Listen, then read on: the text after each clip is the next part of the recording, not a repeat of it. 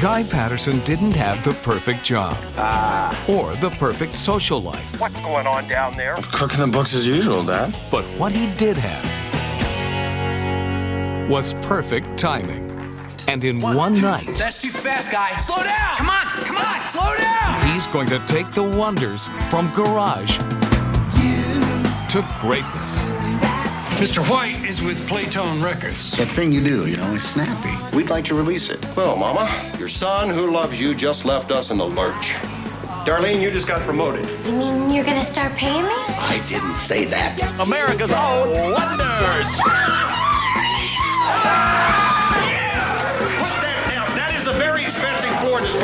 20th Century Fox presents Come on! It's very important you don't stink today. Hey, I make no guarantees. Shades, Put your glasses on, Shades. Give them what they want. Faye, Well, Faye's special, isn't she? Jimmy, What if they want an encore? You unplug and you run, run off stage. Smiling, smiling. Lenny, I'm single. What about the bass player? and the bass player. You guys look great in red. Have I told you that yet? In a story about the time in every life You've got the number seven record in the country. You fellas look great in gold. Have I told you that? when the hopes you hold on to None of this would have happened if you hadn't joined the band. and the dreams you dream You get your patootie done to the television studio. You're gonna be on TV tonight. The wonders. become that thing you do. How did we get here? That thing you do. Written and directed by Tom Hanks. Look fabulous in the black suits. Have I told you that? Hi. Fabulous in the black suit.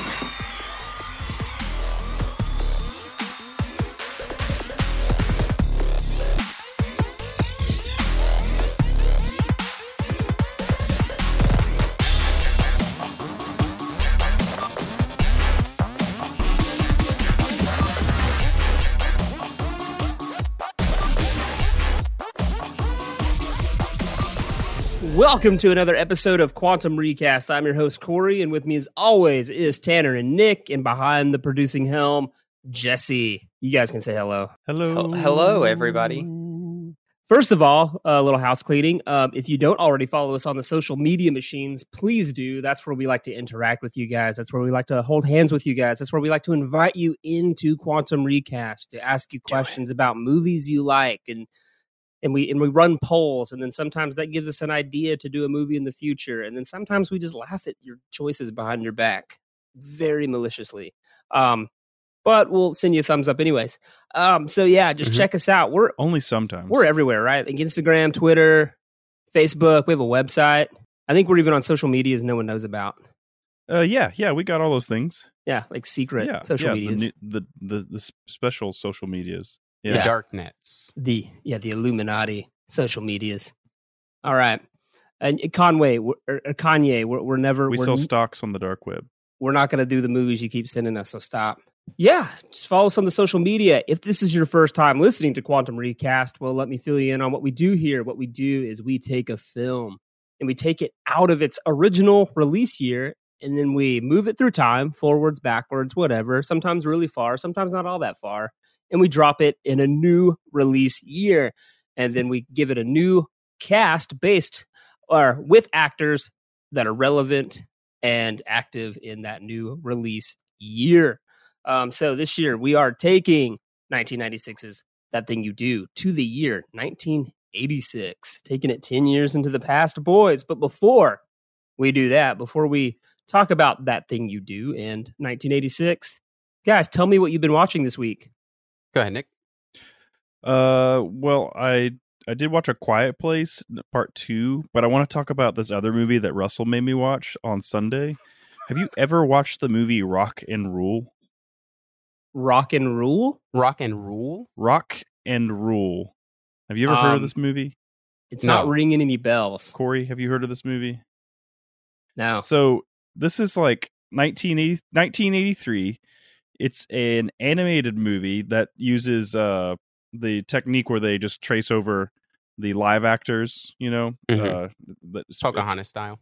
uh yeah disney uses it a lot for a lot of different things uh but so just imagine that but they stuck like characters models similar to like a goofy movie characters onto these human bodies and it's set in like a distant future where rock and roll is like apparently some kind of like powerful thing the the synopsis is a malevolent rock star kidnaps his, a singer to force her to participate in the summoning of a demon and her band must help her stop him Huh. featuring music from iggy pop it's, and voice work from from susan roman the girl from blondie and Debbie all Harry. kinds Debbie- of stuff yeah debbie yeah, harry Debbie Harry. you. Okay.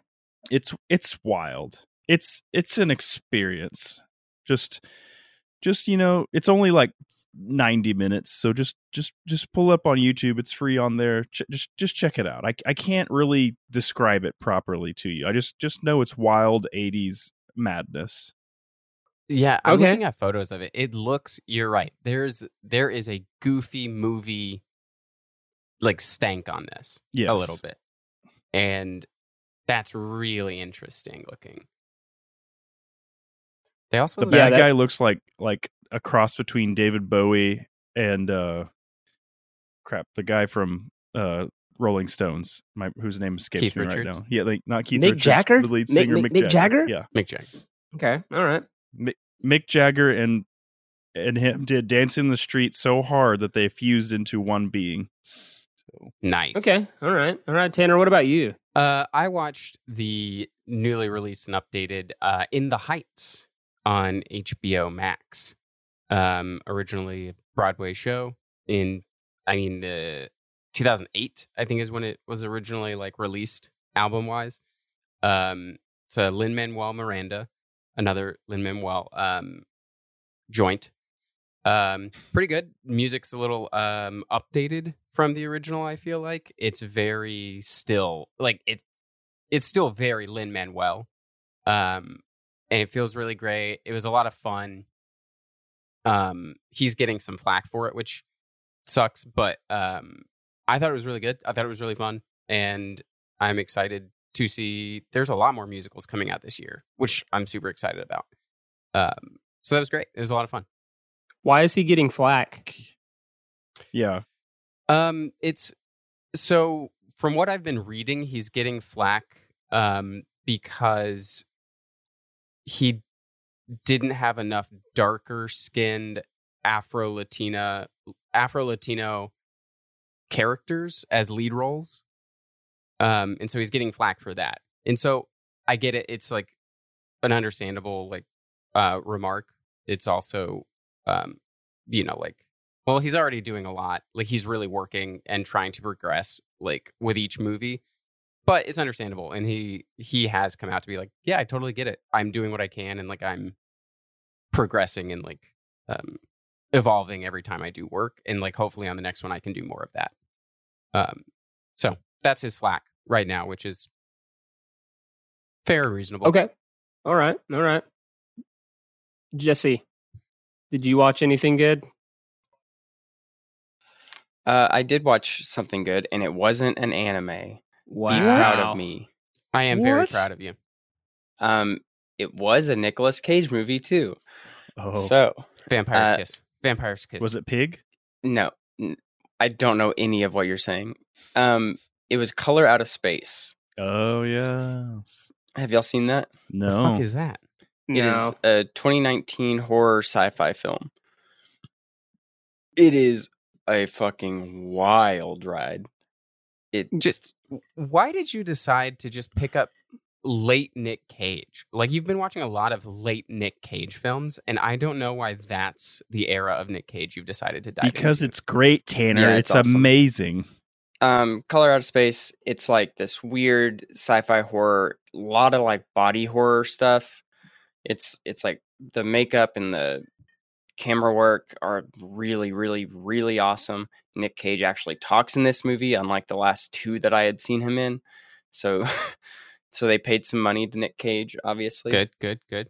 um it was a fucking awesome film i was very very excited to watch it um yeah. We- It's like based off like an H.P. Lovecraft, I think. So yeah, I would imagine correct it's, it's super... based off of a lovecraft short story Okay, cool. All right. Um, so I I watched um Blade Runner finally, like the original, Oh, the yeah. original Blade Runner, and you guys already know my feelings. Um, it, I immediately rage texted all of you, like wondering why this is highly revered in geekdom as like a sci-fi staple. That movie is borderline unwatchable. Like, in my opinion, I have no idea. Mhm. I don't. I don't get it. Harrison Ford's character is super hateable. You don't like him. It's like they said, be Han Solo, but worse. Like, pretty much force a robot to have sex with you in a scene. And at that point, it's like, I don't Yeah. like you anymore. I'm not rooting for you anymore. And I'm kind of rooting for the bad the bad guy robots that just want to be left alone. Like the whole Mm-hmm. plot is these androids find out that they're gonna die in four years, and they're like, I'd like not to. And it's like, let's let's let them. you know? But Yeah. hey, whatever. It's Rutger Hauer being awesome, and I think that the one line he improvs is essentially the only good part of the entire movie. So there you go, Blade Runner. I don't watch it if you want, but I I, I didn't get it. So So, needless to say, Corey won't be picking it for a future Quantum Recast episode. I won't, and I'll I'll I think you should. be mad if one of you do because I don't unless it's like the next one. But if y'all do it like a year from now or I have to rewatch it, I will I will be absolutely Yeah. livid. So don't. It's taken me the first time to finally get like to fully watch that film. I think I had to watch it.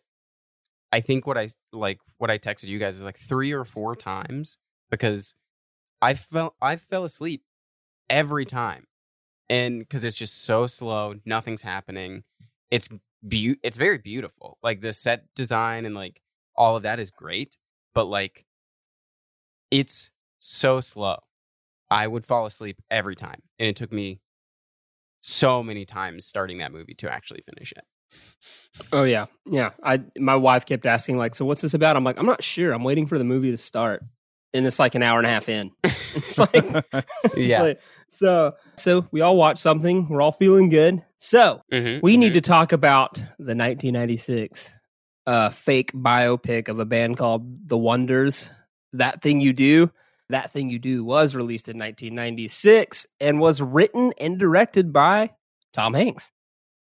So I think His it's his- first t- movie. yeah. Nick, you got some useless critic stats for us? Some useless critic stats. It was released on October 4th, 1996. The film grossed 25.9 million domestically, 8 million internationally. Worldwide gross of 34.6 million. Debuted at number 3 behind First Wives Club and The Glimmer Man. I've never heard of either of those movies. But the critics, IMDb, it has a 6.9 audience score. Metacritic gave it 71. Rotten Tomatoes gave it a 93, and the audience Wow. score is strangely a 78. 93? A 93 Yes. from Rotten Tomatoes. Suck that is it, Tanner. disgusting. We should never put Rotten Tomatoes on anything anymore. Hey, for the record, I've never heard of Glimmerman, but First Wives Club is delightful. Everyone should watch it. It will probably show up on this podcast at some point. So, um, Yeah. The First Wives Club? yeah, Mhm. It's it's it's it's great. It's a fun watch. Tanner will probably hate it because he hates delightful films, but whatever. So, Got it, got it. So to round things out, uh, from our from our dear friend Roger Ebert, he gives that thing you do a whopping three stars out of five. Is it five or four? it's four. It's four. So three is anymore. Is three four? super respectable. Okay, so it's better, respectable. Yeah, yeah, yeah, yeah. By the Nick Growall Uh, standard yeah. of rating a movie, he gave it a seventy-five percent. So he like Seventy five percent. Yeah, because last last episode you were ranking movies by percentages. You liked sixty percent of Cruella. Yes, yes. So. Yeah, I, I think I think that's right. But I, I mean, I look, I can't not give this to Nick. A percentage is not an uncommon way to rank things, Corey. But a movie? I mean, Rotten Tomatoes gives this one a what? What did you say? Ninety three. no, but That is that's a taking- out of one hundred. That's taking out of a a large pool of them. For Nick by himself to say I give this movie a sixty percent odd. to say I like sixty percent of the movie was strange. I said I like. I, I said I liked. I liked sixty percent of the movie and didn't like forty percent of it. I was saying that that forty percent was just dumb stuff. You know Like, what I'm the- saying? The other parts I enjoyed. I was just Right, so you comparing get- that. So you would have given it a sixty percent. yeah, I, And I I- don't know. and I'm just saying three out of four stars is a seventy five percent. I was just I was just bringing it over to the Nick Grohl spectrum. That's all. So. Does does does uh does does Ebert say anything fun about the movie, or is it just all compliments and awesomeness? It's just kind of general. Oh, this was nice. Oh, this was fun. Little throwback movie. Blah blah blah blah blah. So Underwhelming of uh, review, much like the movie. Tanner Tanner wants to fight early. I know he's trying. I'm He's trying. He's trying. in. He's trying to bait me into a fight, and I'm not having it. So, um, anyways, We're gonna get there. Yeah, we'll, we'll get there. We'll get there. Um, so I chose this film. This is my pick. This is this is I, ch- I chose this film. I made you guys watch it. Tanner's a little upset about it. And the reason I chose this film is I just really enjoy it. I just enjoy its simplicity. It's literally just this weird slice of like Americana pop culture of like, here's the story of what happened to a hundred bands in 1964 that tried to capitalize on the whole Beatles thing, you know? And it's, I think it's clever that, uh, Tom Hanks created a fake band instead of like picking, you know, one of the bands he could have done and, and just and just copy and pasting a biopic. Instead, he just kind of Mhm. took a lot of Beatles mythology, dropped it on a band, and kind of said, "This is what would happen if the Beatles didn't make it, or if they only had the one song," you know. So, and it's Tom Hanks. Who doesn't like Tom Hanks? He wrote Yeah. and directed a movie while he was bored. That's great. Like that's fun. So But that's great. I love that for him. And I think, uh, and I, I enjoy. Um, listen, this is this is where I can do it. The Wonders is easily top three fake band of all time. All time. Yeah, yeah. This isn't. So Listen, give I me got your a top three. no, no. I got a top ten of fake bands, like bands that aren't In real. in in movies. yeah, in well, movies. movies and TV, movies and TV. So, number ten. Okay, so number 10's Ellen Aim and the Attackers. Ellen Aim and the Attackers is Streets of Fire. That's number ten. Oh, okay. Nice, nice. We got number nine, Marvin Berry and the Starlighters from course, of course. Back to the Future. Then we have Sex Bob-Omb from uh, Scott Pilgrim. Scott Pilgrim. Yeah. Yes, Sexual yes. Chocolate from Coming to America. Yeah. Lovely. Jesse and the Rippers from Full House. Of course. Right. Obviously. Stillwater, Almost Famous. Right, Spinal right. Tap from Spinal Tap. Oh. Then The Wonders comes in at number three for me for Okay. that thing you do. Rounding out the top two is Steel Dragon from Rockstar and uh, Mhm. The Beets from Doug. no love. number one. No love for for uh for Dethklok. No. No, I don't enjoy it. Wow. Yeah, no. Zero. How dare you? I mean, I'm not going to say they're not top 20, but they're not top 10 for me. So, but uh, I couldn't have given you a top five. that's more of a, I think if Jesse was making a top 10, Got it. Got it. you know, top 10, like I just rewatched Streets of Fire. So I put in Ellen Aim and the so Attackers good. and it just edged out the Nightmare River Bottom band from uh, Emmett Otter's Jug Band Christmas. So What in um, the just edged them out of the top 10. What What are the words that just came out of your mouth? You started speaking Latin just now. What? No, you need to watch more fake band movies. Tanner hates Christmas. Yeah, there's also that. I love Kiss Saves. I mean, yeah, I don't think you're gonna watch Emmett Otter's Jug Band Christmas. That sounds. I But they're still not- don't know the real. words that you're saying.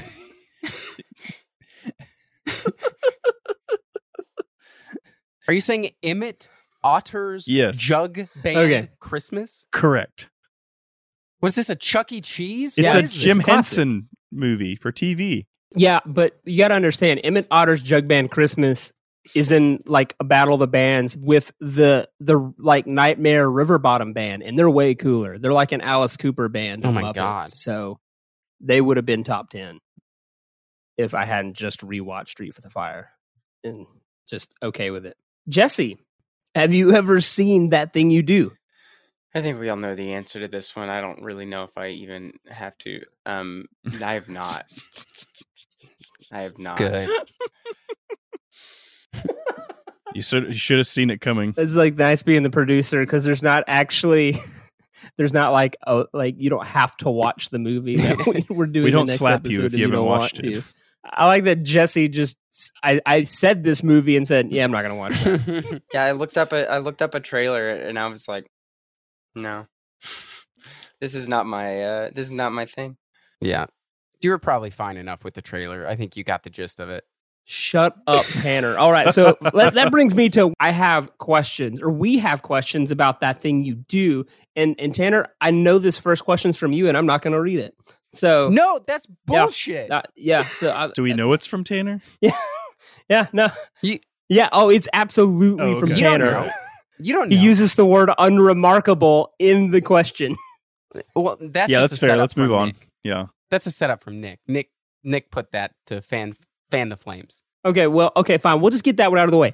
Tanner's question Is this movie fun, yet unremarkable and forgettable as a metaphor to how one hit wonder bands are all the same? That's not a question about the movie, Tanner. That's a question about the movie as a whole. No, that was a way for him to bash the movie in question No, form. I am He has legitimately getting his abused shots I have in. question He's getting his shots in already. why Corey. why is that not why is that not a real question? It is it is wholly unremarkable, You have yet de- fun, yet also meh, just like one hit wonders. I what I'm asking is did he purposefully make it that way as a resemblance to these bands? That is a legit question. Uh, Uh, Tom Hanks doesn't do anything unremarkably. It's true. well, he did this movie, and that defeats anything you just said. You know what's unremarkable, Tanner? What's that? You know? Never. Your attitude. Look, all I'm saying is this movie, like I texted you guys, I going into watching the film, I I said to myself, "Oh, I have never seen this movie. I don't know what this movie is." 10 minutes in, I thought, "Oh, actually no, I have seen this movie. I do know this movie." But I don't remember anything that's happened. And then by the end of it, I was like, "Oh, now I remember why I forgot it. That I forgot I ever watched it because it is forgettable.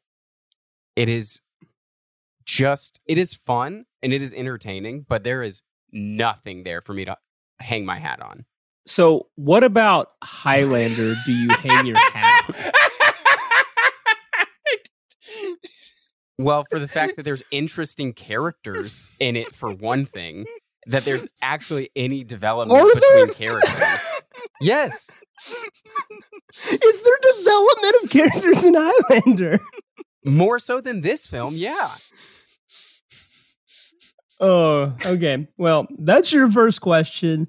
Um, and and hey, that's just it, again, it's an opinion. Tanner doesn't have to like the movie. That's fine. He's wrong, but Mm-mm. um, so I think for me, it's just I, this is just a movie that was just I, it, it was around my social circle in high school, and it's just one of the most quotable movies within my like my that that social circle I used to have, where we just can memorize this entire film.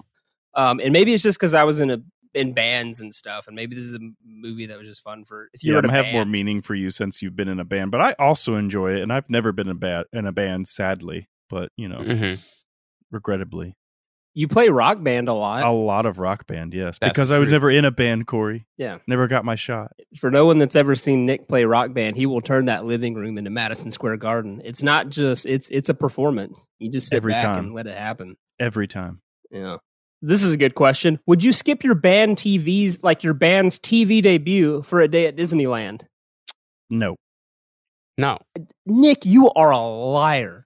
If it was Disney World or your band performing lip syncing on TV, Look, come look, on. Corey. This is this is if if Nick. I was in a band, if I was actually in a band, and I had a one hit wonder that I needed to get to grow from that. This is this is why they collapsed, okay? Because they did take it seriously. They did do their job. They were too focused on the Disney, on the women, on everything else except the music, and that's what killed them, Corey. It's because it's because the bass player Going was to going Vegas. Or uh, the, yeah, he was going into the military, so he was got pressured into going to Disneyland with all the other military guys. So that's his excuse, though. you could go Is to he- Disneyland or Disney World at any time in your life, Corey. You only get to be on the Ed Sullivan show once. I'm just saying, if you sign up with the Marines, I don't think you're allowed to call them and like do takesy backsies. Like I just it's like, hold on, my band took It wasn't off. like he was leaving at the time. He just ran into those dudes and they were like, "Hey, come hang out with us." And then he was pressured to go hang out with them instead of his real bandmates. So he just he just want to make friends before boot camp. You know, you ever, you never been dropped off at camp and like been I mean, afraid yeah, of making but, friends. You know, he chose that fate, so Yeah, that's his fault. he made a terrible mistake. Uh, okay. Why does Jimmy go back to Playtone Records? I'm guessing like this is like in reference to the end. He starts a new band and Yeah. re-signs with Playtone, right? Is this the question? Yeah, because he after the end he goes back because the whole movie is to me a setup to say, "Oh, everything here was just so Jimmy could get the herdsman." like the whole movie is just a setup for Jimmy to get his gold record, and then we don't even see that. And I'm like, okay, first off, he's awful. He is such an asshole. Right. The last like quarter of the film Yeah, and breaks contract, does all this like shitty stuff, and like a he goes back to Playtone, a company that he does not enjoy, and then Playtone takes him back after he destroys this band. Like, why in the world would either of those work? My question is: so the herdsman is spelled H E R D S M A N. Do you think he had an A in there, like for herd, like listen originally? oh, he definitely had an A. He says that. Yeah. He says that in the combo at the beginning. Yeah. He says. He says. "Oh, How about the? I, I'm really stuck on the herdsman. You know, like herd, like it's spelled like like you hear. You know. And so he was definitely trying. The guy who made up the Oneders. And then he, he signed with Playtone, and Tom Hanks said, "No, it's just herdsman, like a herd of buffalo. Like, drop the A."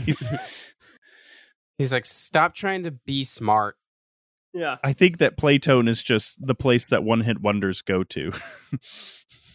Well, I mean, he had three gold records, is what it says at the end. The herdsmen are not a one hit wonder. Well, let's just talk legalities here. Let's just say he quits, and then he uh, he gets the herdsman together, and he's looking for like a label. Well, the label says we technically already own you, like because you you violated your contract. Mm. So it's probably that. It's probably just like, listen, you sign with us, and there's no legal issue here. But if you don't, we will we will destroy you in co- a court of law. You will never play another state Sure. fair. So Okay, I can see that one. My only questions were um really is so I went through like I looked it up like the possible band names that Jimmy comes up with like you like we already said mentions like mentions the herdsmen in the core de vets you know like Mhm. one of the one of the like uh names he has written down no lie is called the Pistoons I love that. like pistons? Like pistons i think is what it was meant to be. But he put tune you know like a song and it's the pistoons. Is this movie different a- if they went with the pistoons? Well, it's a punk band at that point, right? that's what i'm saying. Like they they they invent punk in the 60s So yeah, it definitely changes the the tone of the movie if they're the Pistons. no Yeah, if the pistoons. You, ha- you, you have to put the, the U. u in there. It- yeah pistoons and so yeah they, they invent punk in the 60s if they're the pistoons Yes, absolutely. Yeah. I would I would watch that movie. if they That if they became the sounds incredible. Pistoons and Yeah. like started like like spitting and pissing on the audience. I'd watch it. I'd watch it so fast. They fast. kickstart the New York City punk scene early. I love it. Oh man. Okay. Um, this movie does not pass the Bechdel test, so um, it fails hard there because essentially the Yeah. only female character is uh, uh, Faye, played by Liv Tyler. There's a Tina, but you know, and that's it. That's all of them. She's just essentially. there. Yeah. Yeah. So um and then uh so how how okay, so moving this to 1986, how does this change Yeah. the movie? Um, well, it's since it's more of a period piece. I think not a lot changes in terms of like maybe what what the the content of the movie. I think it still works in the sense that it it fits the kind of charm of an '80s movie. You know, hmm like I can definitely see it sitting living there amongst the other John Hughes of the world and other things, uh, short circuits and things of the world as just like this fun, quirky '80s movie. Yeah. So Yeah, I feel Yeah, like for sure. when I was thinking about it was like, okay, if this is made in the 80s, like I think m- most of the cast would be better looking just because that's like very 80s to me is like Mhm. put in yeah, put every hot person in this movie. You know, like, Right. just go for it. Which I don't think would be better, but I think logistically that would be something that would happen in the 80s, especially if like J- if John Hughes had a hand in it, like he actually might have better characters, which I would find fun.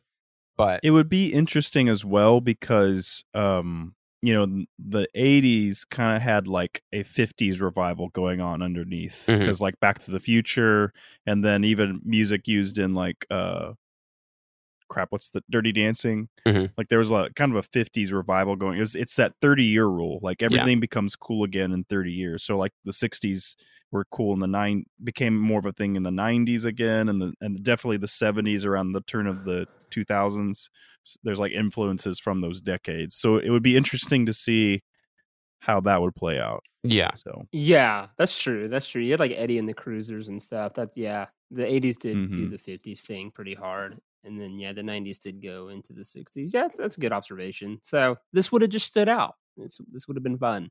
yeah no. Um, but yeah, it, since it is a period piece, it's not like anything necessarily like, like phones or it's anything changed. No technology changes, or anything Right, like right. that. Um, I do have some junk drawer of facts. There's nothing really super wild about this movie or anything like that. It seems like Tom Hanks just wrote this while he was doing his like uh press tour for Forrest Gump and he just said like he was constantly had a lot of downtime and so he just wrote this movie. And then I Mm. guess coming off Forrest Gump, he's allowed to do whatever he wants. So he's like, "Well, I'm going to make this movie." Um It's interesting. nice yeah. Uh, so again, The Wonders, it parallels the Beatles in a bunch of different ways, but most notably the replacement of the original drummer right before they get famous. Right. Remember, Yeah. like, Mhm. the Pete Best is famous for being the drummer of the Beatles right before like they got famous. Mhm. And so um the bass player does have a name, even though it's not mentioned in the movie, but Ethan Embry gave him a name because he, you know, he's an actor and he's like, well, my character I, it needs a name like for me to make Yeah. the character something in my head, I guess. Actors do that, right? So he said the character's name is Tobias. So mystery solved. oh Um, my god. yeah. Listen, Ethan Embry, this is again, this is in the middle of that sweet mid '90s run. So he's he's he's a serious thespian right now. Yeah. we're on an ethan embry kick right now Uh, Steve Zahn was the only actual musician in the Wonders. Um, he was an Oh, really? guitarist and singer, so he had to have the least amount of practice. Everyone else had to be taught how to play the song on um Hmm. uh on instruments. It took about eight weeks. Um, and then so I take issue as an actual bass player that they don't give the bass player a name because I get the joke that we're like the least cool guy in the band. I, I get it. Good one, Tom Hanks. Yeah. But I know how to play this song on all the instruments, and it's hardest on bass. This song is most difficult Really? on bass guitar. Yep, it is. It is way more. I find it interesting because like it always seems like to me it seems like to me that the bass player is always like the mysterious one of the group like the like the one that you're like he's eh, obviously the lead singer is like out there and up front and then the guitarist is kind of also usually a prominent figure but it's like great bands always seem to have like these bass players that you're like something's interesting about them and I want to know more but they're not letting me I always refer people to Led Zeppelin to go look at any Led Zeppelin album, and it'll be like uh, Robert Plant vocals, uh, Jimmy Page guitars, uh, John Bonham drums, and it'll be like John Paul Jones mandolin, flute, bass, keyboards, piano. it's like that's right, that's right. That's the bass player, right? And Don't so, you forget. uh, yeah. And then uh, the song was written by the bassist, uh, written by a bassist for the Fountains of Wayne, who is famous for Stacy's mom. nice. nice Yeah, famous for the song Stacy's mom about having a crush on your friend's hot mom. talk about you know writing a, a song about a one hit wonder f- for a movie like and actually being able to pull off making a song that's actually catchy and, and memorable. Like that's that's a tall task in its in and of itself. Well, apparently the studio uh, had a contest like for musicians and stuff. It said like write us a song that would be a '60s pop song, and they won. And part of me is like the Fountains of Wayne. Like, you, if you're one of the other guys in the band, like, hey, way to go! Why didn't you write that song for like I don't know our band? You know, instead of a stupid movie, then maybe we wouldn't just be the Stacy's mom band. we would be the that thing you do band. I love the idea if he's like, yeah, well, if you guys would let me fucking write a song, maybe we would. Yeah. Why do you think I did this? Why do you think I put in for it? You think I'm just a bass player? You think I'm not good enough? I can write too. It's like that. It's like that Family Guy skit where it's Ringo. Ringo is like, "I wrote a song," and they're like, "Oh, that's nice. Let's put it up on the fridge right here. That's great. You so did we good, can look Ringo." at it every day. It's like, dude, why didn't you bring that song to our band? I did six months ago. You guys laughed. Yeah, exactly. So I gave it to Tom Hanks. Assholes. and then you start singing the I Quit song. Yeah, he's like, I wrote that for the movie too, buddies. So th- this movie's also filled, and this is probably the most interesting thing, is like Hank Tom Hanks just filled this movie with Easter eggs and references to his other movies. Like uh m- a lot of the characters share names from like characters from Apollo 13. Like Jimmy and Lenny's last names are like Mattingly and Haise, and those are two of the astronauts' names. Uh Huh. Hmm. Mr. White's first name is Andy. Um, like the kid who Okay. owns Woody in Toy Story. Uh, Captain Geech or Captain Geech and the Shrimp Shack Shooters are named after two Carolina restaurants that he would eat at while filming Forrest Gump. And That's then uh, the director of the beach movie that the Wonders appear in, uh, Jonathan Demme, is the plays the director, and he directed Hanks in Philadelphia. So it's kind of Okay. cool that Hanks Oh, just wow. kind of almost in a in a weird way said like, I'm also going to create a shrine to myself in my career Yeah. in this movie. and then uh so that's really it. There's nothing like really outwardly bizarre. It just seems like yeah, it's just Tom Hanks made a movie and it's great and kind of wonder why he doesn't do more, but whatever. It's fine. Cuz he's Tom Hanks and he's delightful. He does whatever he wants. Yeah, T- Tanner's apparently like don't ever make another movie ever again, please. So, I would love. I would love for him to make a good movie. I would love it. um he has. It's called That Thing You Do. All right. So, um Mm. uh all right. So, we are taking this movie 10 years back to 1986, which means we need to talk a little bit about 1986. Tanner, tell me about 1986. Now departing for 1986.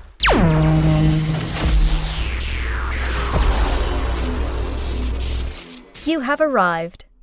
1986. All right, I'll run down the top 10 box office and then the Oscars. Um, all right, so from bottom to top, number 10, uh, Ferris Bueller's Day Off. Then we've got Ruthless People at number nine. Uh, then The Golden Child, Aliens, the second. Uh, back to oh, back to school. We've got Star Trek IV, The Voyage Home, The Karate Kid, Part 2, Platoon, Crocodile Dundee, and Top Gun. Top Okay. Gun. That's the big. That's the big one this year. Yeah. Yeah, Top Gun is the big Huh. one this year for sure. So, this is when we started taking Tom Cruise seriously. Pretty much. And Mhm. This is, I was Okay. also surprised that Platoon was so was was such a big movie, like this year, like made that much money. So Yeah, it's like Yeah, that's- thirty-eight yeah. point five million. Cuz it's a hard movie to It's very interesting. Like I've only watched it's not it like your. It's not like a blockbuster. Yeah. It's, it's not like Yeah. a big man. I really want to watch some Platoon tonight. I really want to. Yeah, I just want to get really bummed out about war. So What do you know about death? Well, so let's move to the Oscars then, if you want to talk about that. This is the 59th uh, Academy Awards. Um, uh, for Best Picture, we have the nominees A Room with a View, The Mission, Hannah and Her Sisters, Children of a Lesser God, and the winner of Best Picture, Platoon.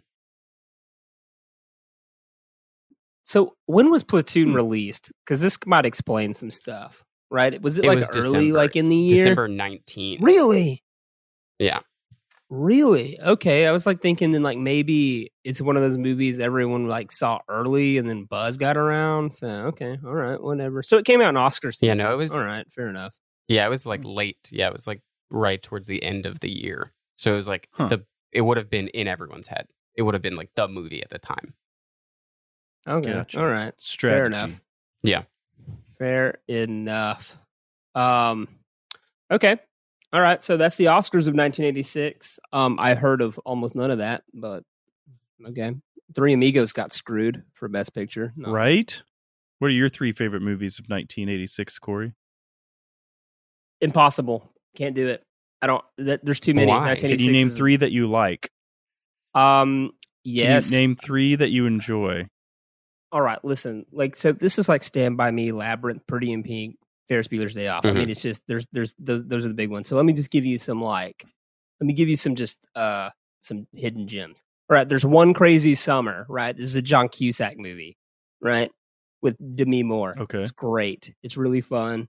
Kind of an oddball comedy. Um and then let's talk about Maximum Overdrive, which is an Emilio Estevez movie set in a world where Mhm. all machines come to life and start wiping out human beings. And so it's a bunch of people trapped at a gas station with a semi truck with like the Green Goblin's head on it, trying to kill them. Um, Is this So- the Stephen King movie?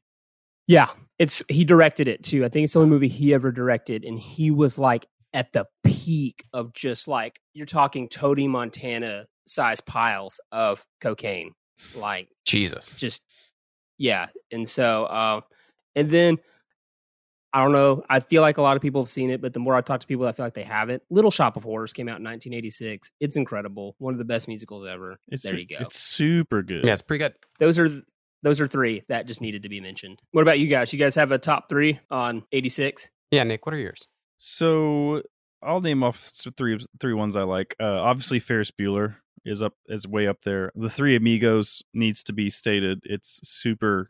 Uh, pe- people need to know more about it. And then uh, one that I saw recently, actually, I'll I'll throw out just for just to give it some light is uh, The Fly. I hadn't seen it until this past year, and it's it's crazy. Oh, yeah, that's like the epitome of body horror. It's just Yeah, disgusting. Yeah. yeah, it was wild. It was, Yeah. but it stays with you. Oh, and and also 86. This movie this movie comes up all the time, but we I just need to keep putting it out there. This is The Wraith, the year The Wraith comes out, which is Charlie Sheen turns into a ghost car that kills people. So, that's Stop. that's what This is why this year is 1986 doubled down onto was like killer cars. That's what 86 doubled down Nice. on. So, A Yeah. double down. It's a good double down. That's a, that's a strange double down. uh, so I liked the things that I liked. Obviously, Big Trouble in Little China. Uh, However, this year also an American Tail came out this year. Nice. The Great Mouse Detective, also fantastic. A It's okay. movie that I love, but that I never hear about, came out in 86. It's called FX. A movie special effects man is hired to fake a real life mob killing for witness protection, but finds his own life in danger. It is fantastic. Who's in this? Uh, this is, who was it? Uh, Bryan Brown. Um, Who's in this? Exactly. Um, you, I don't really recognize him from anything else. it's got Brian Dennehy, He's which in is like the dad from Tommy Boy. Um, the dad from Yeah. Tommy Boy Okay. is in it. Tom Noonan. It's it's got some people, but it's like Okay. it's okay. it's it's an okay movie, but of course Tanner's promoting it after dogging It's that thing you do. It is a fun film. Corey, would you There's call it nothing fun wrong. yet meh or middling or underwhelming? So effects is incredibly unremarkable. it's very fun. And so I think it's a it's fun, fun, very but- fun concept. did you ever see the uh, sequel?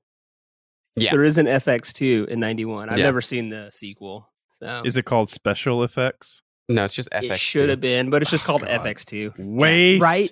Mhm. Waste.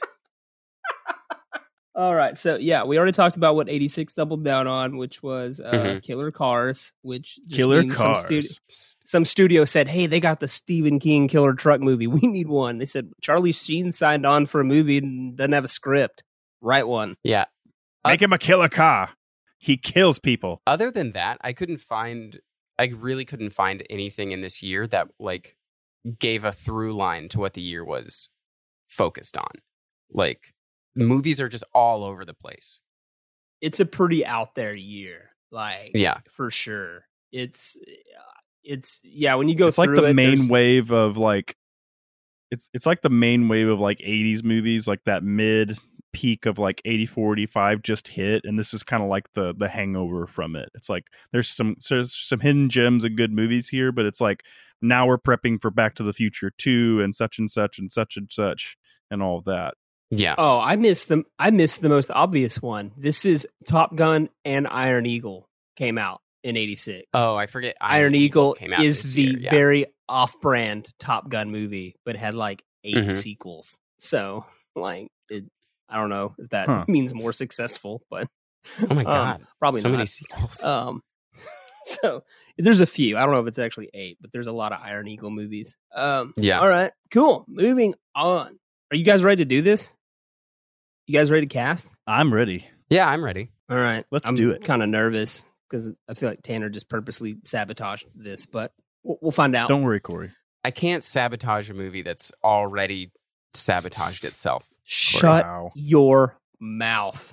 I can't. I can't. I can't hold it back. So let's do this. Again, what we're doing here is we are taking that thing you do out of 1996. We're moving it back 10 years to 1986. I've chosen the movie, so I'm the director. Nick and Tanner have put together a uh, cast for that thing you do of 1986. So they're using actors relevant in 1986. However, there are rules, and I hope you followed these rules. The rules are number one, any actor you cast in that thing you do in 1986 must be alive in 1986. Uh, number it. two, they have to be free in 1986. They can't be incarcerated or anything like that. They have to be, um, you know, Check. eligible. You know, Mhm.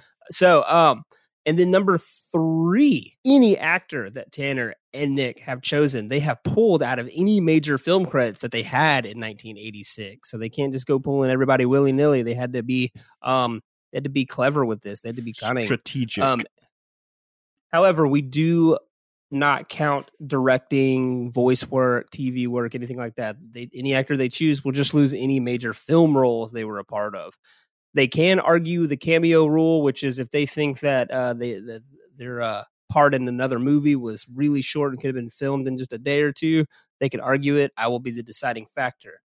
I, as the director, have two power ups. I can at any point just say, Nick, you did a bad job. Tanner, you did a bad job, and cast anyone of my choosing in any role, but I can only do it once. The other one is I can retroactively switch to actors in any role if I feel like we get towards the end and said, uh, y'all got this backwards. Um, doesn't come up a lot, does sometimes. Tanner got really close at Alien, but we stopped him from making a very bad error. And, And Don't I, do it. I'm kicking myself for not seeing the correct as one. As soon as we stopped recording, yeah, you were upset. Um, so uh, I'm handing you over a movie I love, and I'm hoping you guys handle it with care. Why would I? As if you have handled a movie I've brought to the table with care ever. I will not handle this movie with care. I handled Highlander with the utmost respect. So Absolute bullshit. Absolute bullshit. whatever. All right. So um the cast I gave you would be uh Mr. White, the bass player, Lenny, Jimmy Faye, and Guy Patterson. Did y'all do Tina and Chad? I kind of gave y'all the uh I gave Uh, y'all that like, was if what y'all was on the list. Do it. Yep. Okay, I just said Yeah, I did it's it's if y'all wanted to do those. I don't think I ever got confirmation if y'all wanted to do Chad and Tina. So there. We can we can we can start down there. Let's start with Tina. Oh, this weekend. You will not believe what I have to do. I'm getting the crown replaced on my number 15 molar. It's it's gonna take like all day tomorrow with the dentist. who is played by Charlize Theron. Uh, very, I think this is like one of her early things. Um, it's her first role yeah tom Yeah. uh, Yeah. Ch- Tom Hanks is kind of a hero for her because he casted her in this movie. Apparently, she was the Really? first person cast. Yeah, she was.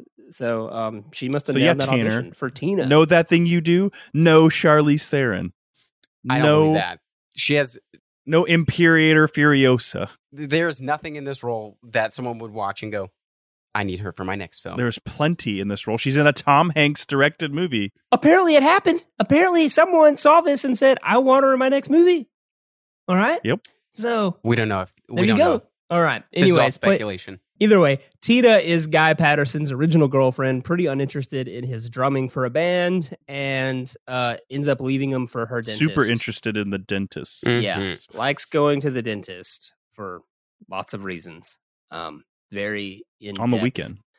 Uh, yeah, a very in depth dental work. All right, who am I going to start with? Tanner, let's just go ahead. Uh, Nick, you want to take it?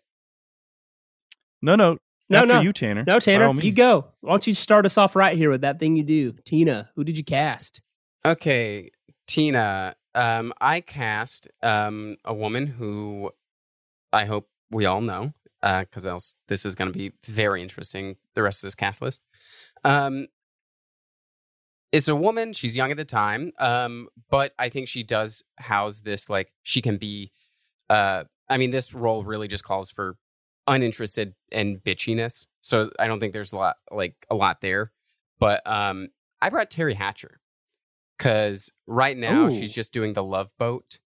Um, you guys would know her from Lois and Clark, uh, Tomorrow Never Dies. She was also on Desperate Housewives for a decade now. Um, but I think she, I think she really brings in enough. Like she can be stoic, she can be like cold and icy and uninterested, and I think that's really all she needs for this role. I'm okay with it. That's actually Okay. pretty solid. Yeah. All right. you. I like it. Teri Hatcher on the board. Nick, what'd you do? Well, Corey, I'm glad that you brought up the very underrated classic Streets of Fire earlier in the episode because I pulled out Diane Lane at 21 years old. She's a free agent this year, and she's going to be the beautiful girl that falls for the dentist. It's like Tanner said, there's not a lot to this role other than seeming uninterested and wanting uh, to not care about his band and the fact that they're going to play at something something this weekend. So Diane Lane is who I've chosen, Corey. What was she doing in 86? Nothing. She's a No- free agent. Oh, free agent. Hmm. Okay. All right. Free. I got nervous because for a second I thought you were pulling her out of Streets of Fire, and I was like, "Well, that was a horrible move." No, no, no. We're Um, two years yeah. past that. Okay, yeah, No, yeah. yeah. I was like, "That's eighty-four. Okay, you guys have both done well. However, I do have to, and I hate doing this, defer to Tanner's here, only because Nice. it's a small role. I think Diane Lane's a little too Mhm. big for bridges in here. I think it's just, it's just, uh, I need Teri Hatcher just coming in. She's bored. She just shows up for the weekend. She does it. She does a, c- a couple scenes, has a good time. Yeah, but I, I just I, Teri Hatcher just strikes me as like probably It's a paycheck. Uh, as nice as I can put it, An actress that would sleep with her dentist.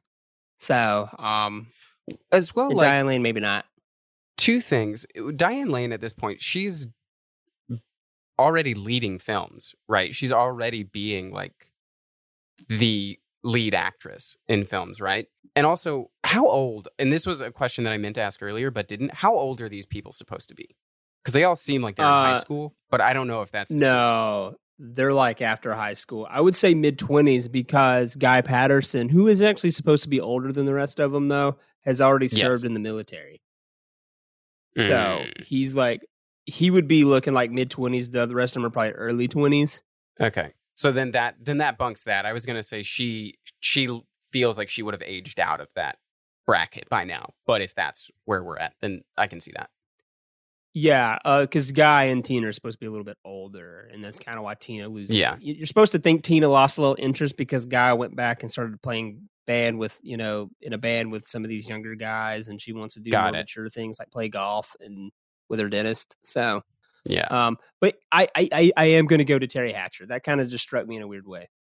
That's all I can say. I like it. Yes. I like Teri Hatcher. It felt right. Um, And uh, and and maybe maybe then that just means one day down the line Teri Hatcher is Imperator Furiosa. Who knows? Which would be Nice. terrible casting. So I hope that doesn't happen. Only time will tell.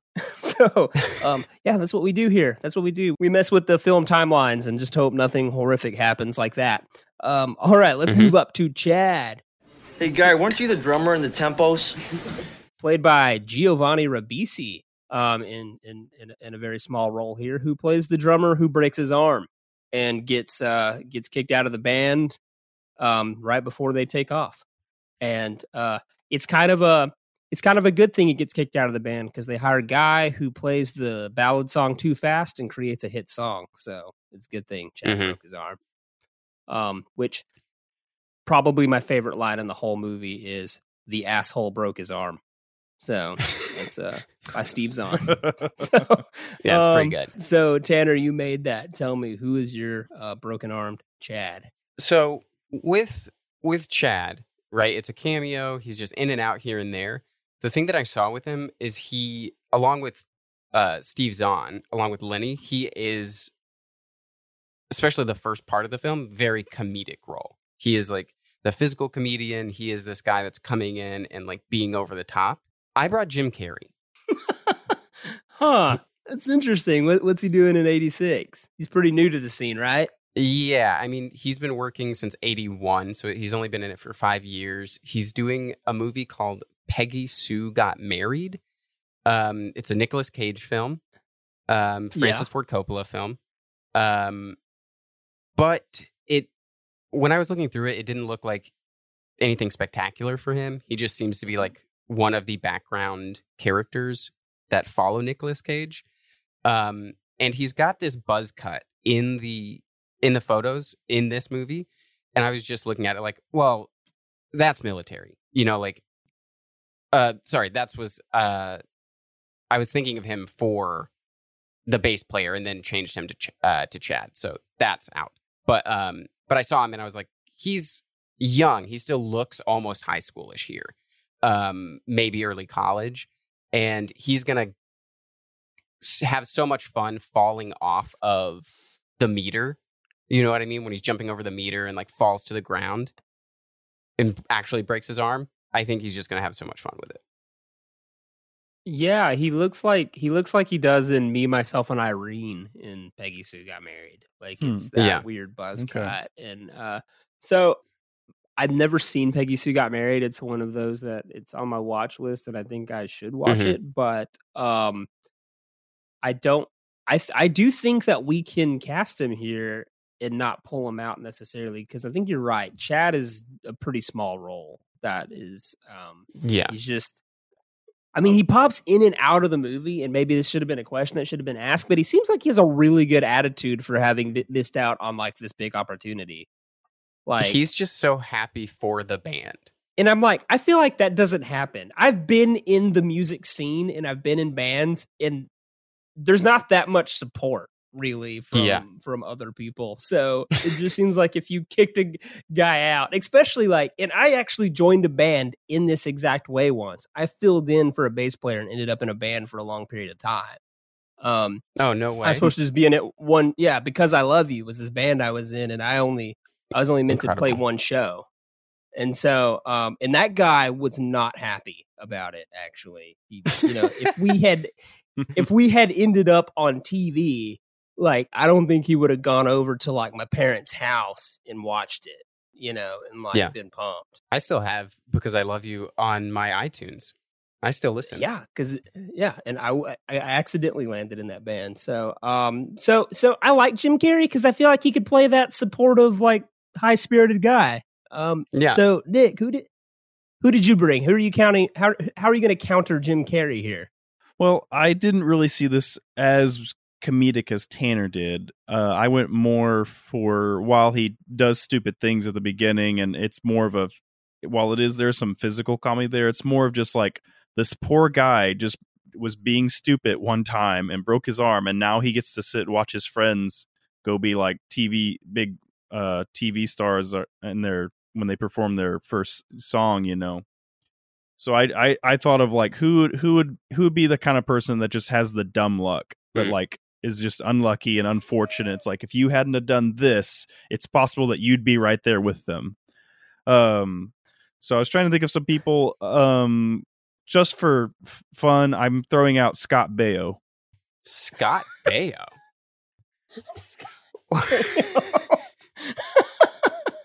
What's he That's doing? right. What's he doing in '86? Like He's anything? he's only doing a, a TV movie called The Truth About Alex, and that's pretty much it.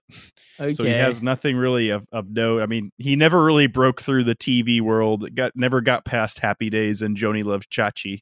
Yeah. So we're gonna we're gonna make he's he's he's that guy kind of. It's like oh you, you almost made it. You almost you, you did pretty good there for a minute. Mhm. So I just kind of see him as like the guy that's stuck at home with the broken arm. Maybe he's dating a guy's sister and is going to take over the family business one day. So, but he's just kind of like, man, if I had just, man, if I could have just had the lead one time. So you're you're looking at him as like, oh, that poor guy. yeah, yeah, more of a like that because he's in a cast like the entire movie. So you're just like that poor guy. Yeah. He's just stuck. but it's like, do we want to risk people boycotting this movie 30 years later whenever he's a huge Trump guy? Like, that's my only problem here with Scott That's Baio. that's true. There are a lot of people that we've discussed and casted that have had troublesome futures after this this particular time period. This is true. This is true. It's not great, yeah, So, but man, we're just gonna go with the time. It's fine for the era that it is. I got to be honest here. I'm Maybe this tempted- changes it. I'm tempted to use my override because like I feel like there's this perfect What? guy Oh sitting my there God. as as there's this perfect guy who's Chad in my mind who's a free agent who would be like just perfect in this role. And the only reason I'm hesitating is because I'm pretty sure that one of you's got a much higher now. Because there's just no way you this guy talking doesn't Michael come J. up. Fox? I'm talking Mikey J. Fox. Yeah. You're talking about Michael J. Fox? Yeah. We just saw him as the guitarist of his own band in Back to the Future. He's massive right now. If I get it. I get it. But it's just okay. I'm just saying he seems like the guy who would have that dumb luck. And, Yes. and he's just that goofy, nerdy kid, and then would go to the friend's house and watch it. You know, that's all I'm Mhm. saying. That's all I'm saying. So, okay, I hate this because this is like this is like watching Trae Young play basketball right now. But I'm going with Tanner. I'm going Who? with Jim Carrey here. I am going with Jim Carrey. yes, No, I'm just saying Trae Young is a basketball What have you player I hate watching because he's doing really well right now, but I dislike him a lot. So that's who you are Mm, right I see. now, Tanner. So because you shouldn't be you doing wa- well. you hate watching because me play, but I can't. I can't believe you've done this. I know. Listen, I can't believe it's not Jim funny. Carrey works for me in my mind. So um, Yeah. and I think he would have a spunky attitude watching Yeah. watching them on TV. I really wanted the first name I thought of was French Stewart, but he's not working yet. Um, so so so I went with my it's backup. it's it's it's it's the scene of uh Chad at the dance in the sling saying, "Oh, that's too fast." I can just see uh Jim Carrey getting it, Oh, yeah. you know, and, oh, and that's whatever. too so. fast. Yeah. Yeah. All right. So let's move up. Um, well, we have uh to our essentially our principal cast here, which is uh 6 Mhm. people. Um, so how do we want to do this? Listen, okay, I'll just I'll just I'll I'll I'll fall to the joke. Let's start with TB player, the bass player. Um, Oh, okay. because he is the joke is they're uncool and so therefore he doesn't even get a name. But we're gonna call him Tobias. Let's call uh, Tobias the bass player. Well, I joined the United States Marine Corps back at home, so um, I have to report to South Carolina at the end of August, which means that I have to leave the band at the end of August. Uh, Tanner, you made it. So, uh, played by Ethan Embry, um, who again is on a very hot run here in the mid '90s, um, coming off Vegas Vacation and doing uh, Can't Hardly Wait after this, I believe. So, um, yeah, it's it's it's Ethan Embry's Hollywood right now, And he's Um, young at this point, right? yep. He's like 18, Embry. he yeah he's pretty young here because this came out in 96 he was born in 78 so yeah he's very young um he is about 18 so um the bass player uh pretty much just uh exactly that plays the bass and has uh signed up for the military and so when they get famous he pretty much tells them right away like this is temporary i'm going to the marines Um, and then yeah, Yeah. skips his big TV debut to go to Disneyland. And you have to admit, he was on a roller coaster with like Goofy and Mickey Mouse and stuff. That's pretty fun. So Who, as a fun fact, are in the uh, credits are cast as themselves. that's awesome. Of Mm, course. Yeah. I found that absolutely hilarious. That's great. Um, so Okay. for for the bass player, for Tobias player, um the guy that I brought, um I'm gonna really like it's gonna be a decision on you, Corey, because I don't really know if this credit works. Um okay. I was looking young because obviously he's he looks and seems to be the youngest, and that's why I thought they were in high school. Is mainly because of the bass player. Because the thing you do after high school is go sign up for the military, right? Like I would assume he's he the is youngest. very high school. I would Yeah. assume that he is fresh out of high school, 18. The other two are like 2021, and then Guy is 25. That's just kind of how I Yeah. pegged all this. So I went for someone that was young. Um, the guy I brought only has one credit, but it's like when he was a kid. I don't even know fully understand what the credit is. Um, but it's Sam Rockwell. He's 18 at the time. I know you hate Sam Rockwell, but oh, I despise it. I don't know why. This is before he's done anything other than a show. It's like a TV miniseries called Joan Crawford's Children. I could not find anything about it. Um, but it is a credit on IMDb. He's like maybe 11 or 12 in that series. Um, and then doesn't do anything until like a couple of years after 86. So like it's a decision on you, I guess, if like if that credit is even worth anything or if he technically hasn't started his career yet. I- I mean, our rule is as long as they've acted before. So just because he took a break for like three or four years, I can't really like say no. Like, you know what I'm saying? Yeah. Because I Uh, mean, he acted. He was in a miniseries, I guess, playing a child. But like, uh, Yeah. as far as I'm concerned, he meets the criteria. Okay, great. So, Um, anyone right. out there who doesn't know Sam Rockwell, um, he's from three bo- three billboards outside of Ebbing, Missouri. Jojo Rabbit, uh, The Way Way Back, which is a great film. If you haven't seen it, I highly recommend it. Um, Iron Man Iron 2. Man Two, sure. Um, but he's 18. He's young. You can see him going into the military, and he's gonna have this quiet nature about him.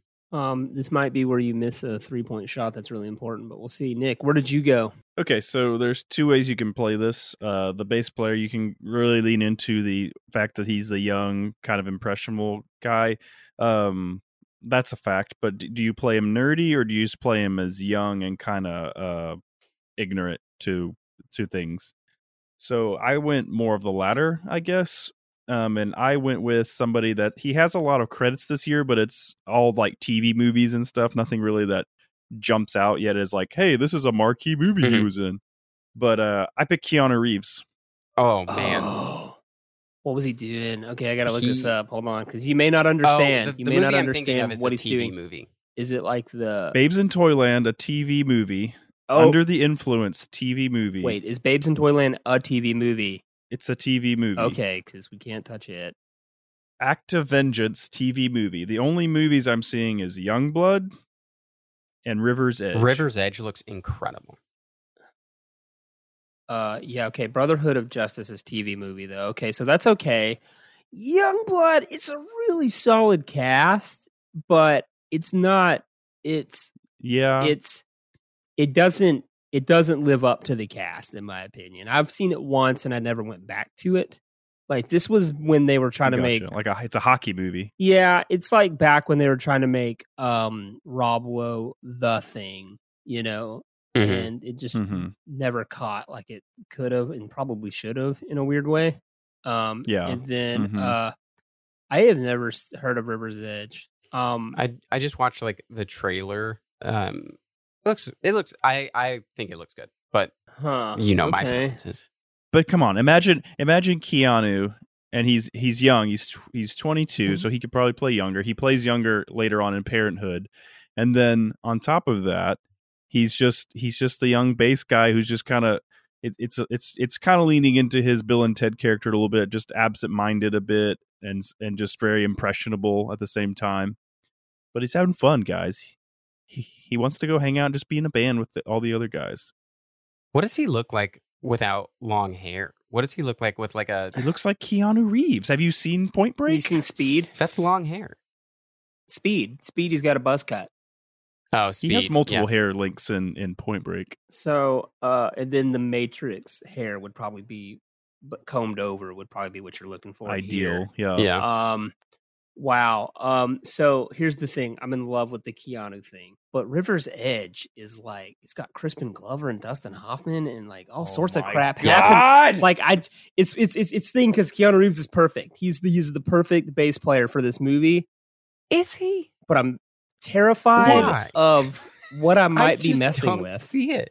Ha- Uh, you first of all, I haven't seen it yet, Core. You have, you didn't even you didn't even hear heard of it until this Yeah, moment. but Uh, first looks of all, great. First of all, Keanu Reeves actually plays bass, so that goes way in his favor, right? Like he is right a there you go. something. There you go. Has a band and plays bass. So, um, man, Yep. Yep. oh my gosh. Okay, so here's yep. here's what's gonna happen. I'm gonna go with Keanu Reeves, and then in like a few days, when I track this River's Edge movie down and watch it, I'm gonna hate myself. That's what's yeah, gonna happen. it's on. It's on Prime. it's on Amazon Prime. Yep. Oh, are you serious? So I could probably watch this like tonight and hate myself. Yeah. Oh no. You can do it now. I'm going with Keanu. I'm going with Keanu Don't- Reeves because it, it. I like it, and I don't like Sam Rockwell. So um, it's just that simple. Yeah, I knew going in with You got to know the rules. I knew going Tanner. in with Sam that it was it was a real long shot, but I'm here to bring good Okay. people into roles they actually fit. So I don't. I okay. So I don't hate Sam Rockwell as much as I like the bit suggests. I'm not a. I'm Yeah. not a huge fan of him. Like I think he gets a little overrated. Um, but I do like the way way back. Um, I haven't seen some of this stuff. He's gotten his Oscar and you know and and and, and all the and then other Oscar buzz for. So um, I, Mhm. I I I can respect it. What it is though is I looked up Sam Rockwell in 88's Clownhouse and he just didn't look right. Even then, much older, he kind of looked 14. So he looked too young, even. So, oh okay. I mean, if you look at him now, he's a good looking dude. So he's aging. He's aging well. And so I think it's just Yeah. he looked he looked pretty young. And then Keanu, I can dig it. I think he'll deliver the the line, um, guys, Chad fell down real well. Um, and then Yeah. so yeah. Damn it. and then so uh yeah it's perfect i love it all right moving on so we've done the bass player let's do man let's do lenny let's do lenny Are you crazy? A man in a really nice camper wants to put our song on the radio. Give me a pen. I'm signing. You're signing. We're all signing. played by steve zahn the only Let's not. what let's not do lenny I said let's not. why not Not No, yet. let's do Lenny. What let's you- go to Lenny. I want to see who Nick brings in. i mean it's gotta be That's the nj here but like i mean nick's i think already played his card a little bit but so lenny played by steve zahn he's kind of the uh and what would you call it he's he's kind of like the uh i don't want to say dark horse but he's the bright light of the movie he kind of steals the movie for the most part um which is probably Yeah, he probably wasn't supposed to because He's just a a lovable side idiot. character Yeah. But yeah, you can tell that he is um far more comfortable on camera than everyone else in this movie, uh, other than Tom Hanks. Mhm. Uh, in terms of the people in the band, he is like, I've been in movies before, and this is great. Um, Yeah. and so uh, the only guy that played guitar, Lenny, is the lovable idiot, ends up not showing up to record that thing you do in Spanish because he drove to Vegas with the top down with the secretary from Playtone Records. Um, all right, Nick, you made it. Lenny was the hardest the hardest role to cast for me. Like I, I think Tanner's note earlier that the '80s is just let's just cast pretty Uh-huh. people.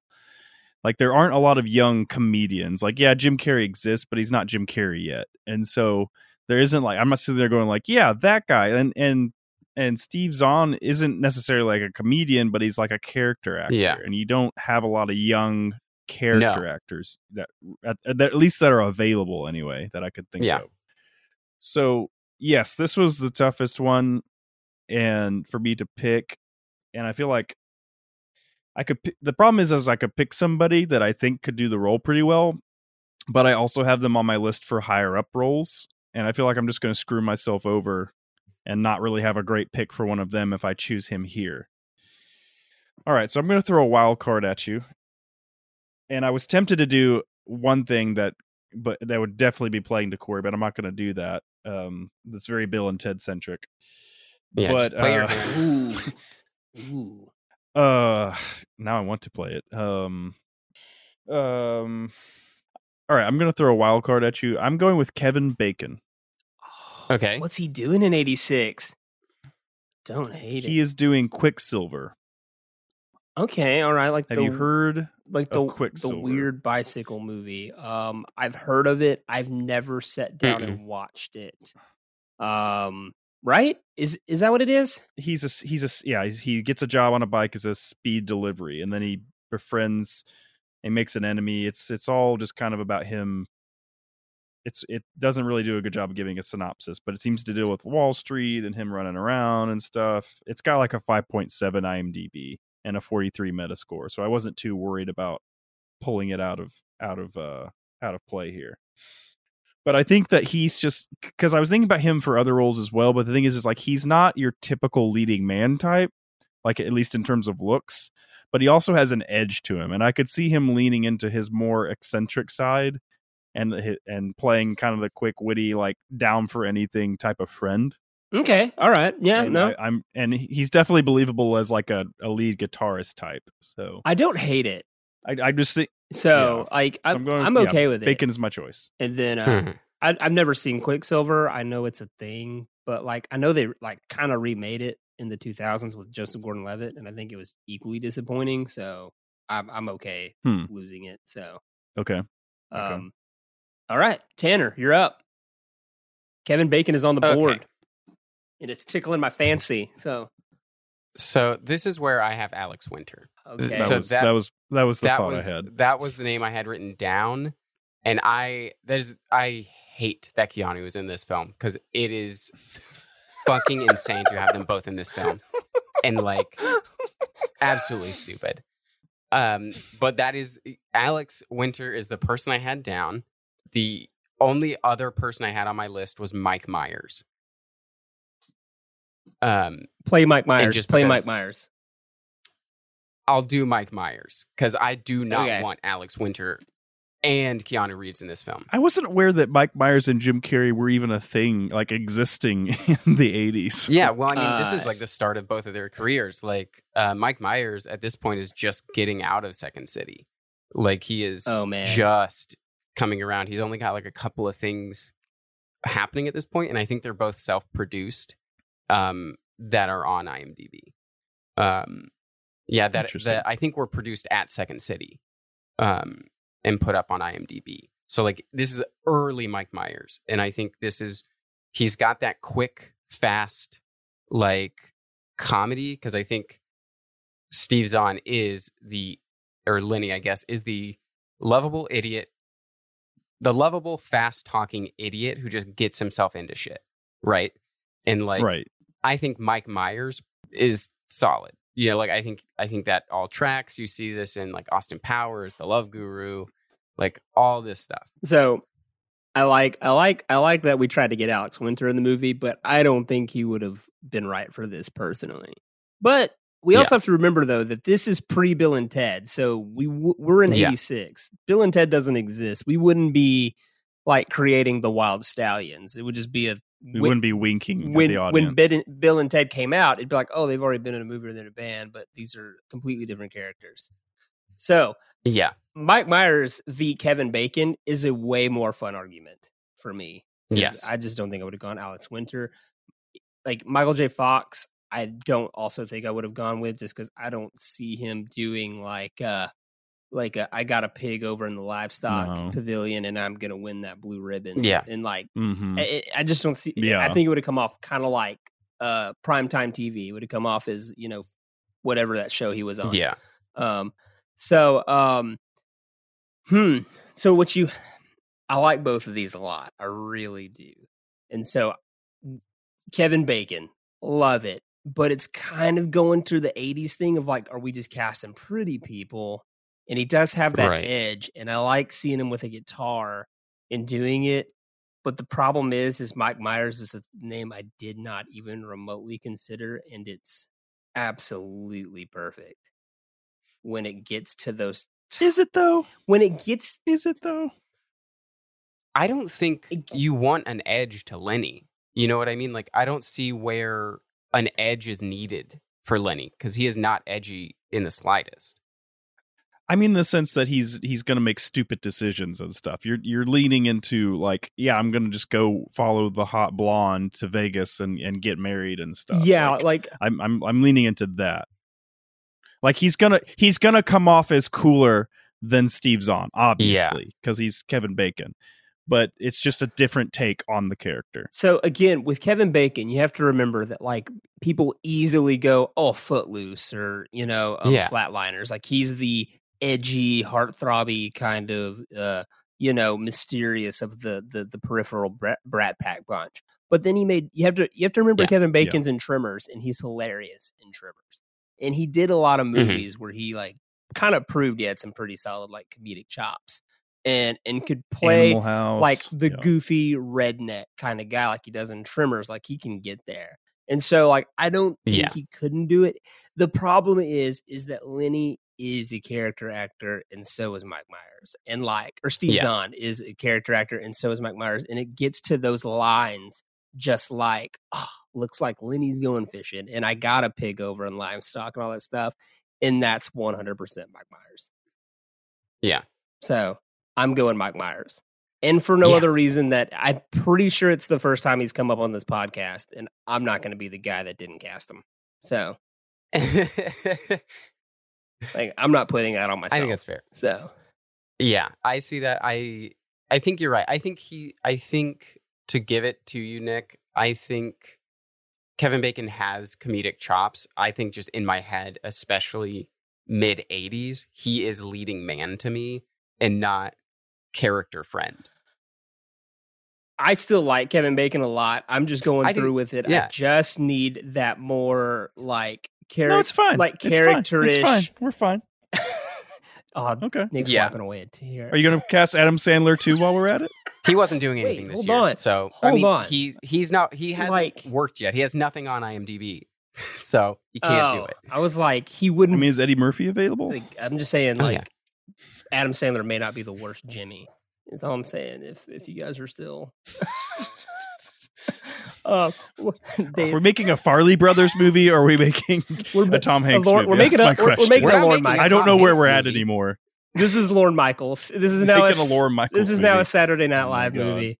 Um, An SNL movie. yeah. Um, this would jumpstart uh, Mike Myers' uh, career essentially, though. Oh, Like, yeah. uh, into into films because he really doesn't show up. He's he's like just now like kind of like popping his head into the like the uh, SNL world.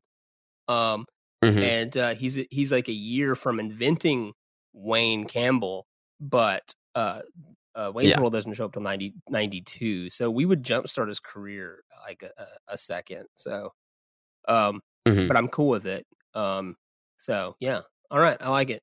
I like it. Moving on, we need to now knock out the leader of the band, Jimmy. Excuse me, Miss Seiler. James Mattingly II, lead singer of The Wonders. I wrote that thing you do. I wrote many other songs that I think we should make an appointment and share. uh, played by, and I Hmm. can't, I'm, I'm gonna, I'm gonna butcher this name. Jonathan Shake, I guess, is uh Shayek. Uh, I think it's a good good stab at it. yeah. Um, uh, Works for me. Jimmy, uh, the guy who uh, leads the band, um, kind of unlikable, obsessed with succeeding, and also obsessed with um, ripping off the Beatles name by uh, just changing a letter and having it be music centric. Um, he's the guy that says uh, we're the Wonders, O N E, like number one, and uh, that gets killed by Oh, Neaters. yeah. Uh, hey, that's Everyone. Um, and I have, I have, and I'm meant to wear it. I have a shirt that's like the Ramon symbol, but it says Oneders on it and has their names instead of the Ramones. That's names. pretty good.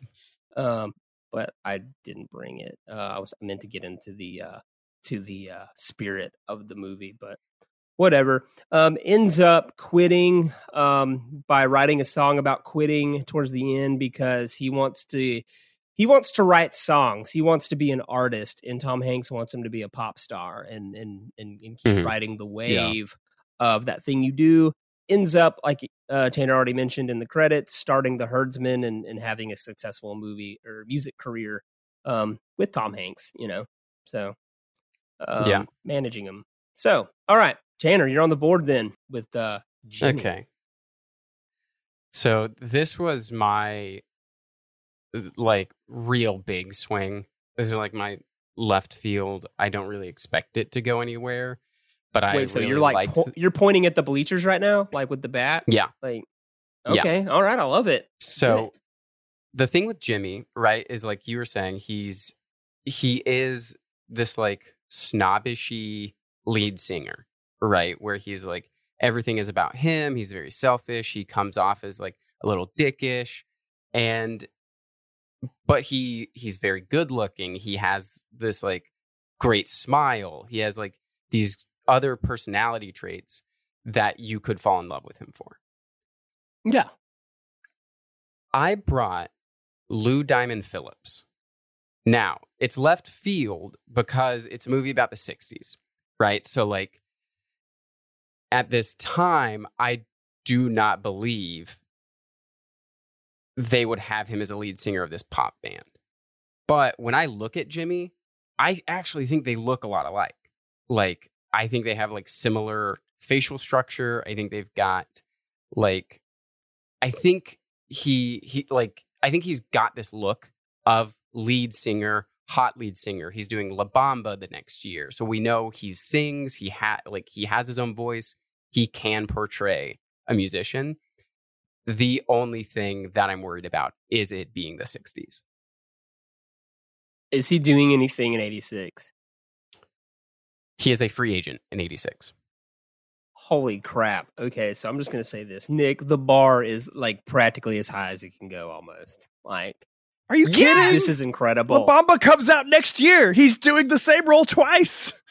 He's a lead singer twice. Yeah, but he'll be the star oh next time. In this one, he's not necessarily what the star. bizarro world are we in, Jesse? What is happening? Yes. And, and, and my thing is, I get what Tanner's trying to say is that okay, in the '60s, are they letting? Which he's actually like Native American. I think is really his. Like he's like Philippine Native American. I think. Yeah, he's like his Philip, actual, like ethnicities. Filipino, Hawaiian, Native American. because he's not he's not Hispanic in the least when he plays Ritchie Valens, and that you know like if they if that movie came out now, people would be upset because he's I don't think he's Hispanic at all. Um, and so, Yeah. but to your point, uh, Ritchie Valens was real; he existed, and people got behind him and loved him. So I, there's Mhm. still a, a world in which just because a guy's skin is a little darker, he can still sell records back then. You know, so I don't think Right. I don't necessarily think you can't not have the movie without that being a part of it, you know? Right. So, I mean, you probably have to bring it up in dialogue to some degree. right. Yeah. Yeah. It's probably going to come up somewhere in the movie of like, uh, does the record label want that guy or so, who knows, but whatever. Totally. Um, gosh, that's good. Um, I mean, I I understand where Nick's coming from with the La Bamba thing. Like it is the Yeah. next year, but at the same Right. time, um, Uh, hmm. Also, for Okay. for audience who uh, Lou Diamond Phillips doesn't strike uh, immediate resemblance in your head, uh, he's in Stand and Deliver. He's in Young Guns, as we said, La Bamba. Um, Yeah, if you don't know him from La top of my Bamba. I don't know if you're going to know him. So yeah, La Bamba's the big thing, and Stand and Deliver. But you know, Yeah. he's under the shadow of uh, Edward James Olmos there. All right, Nick, wow me.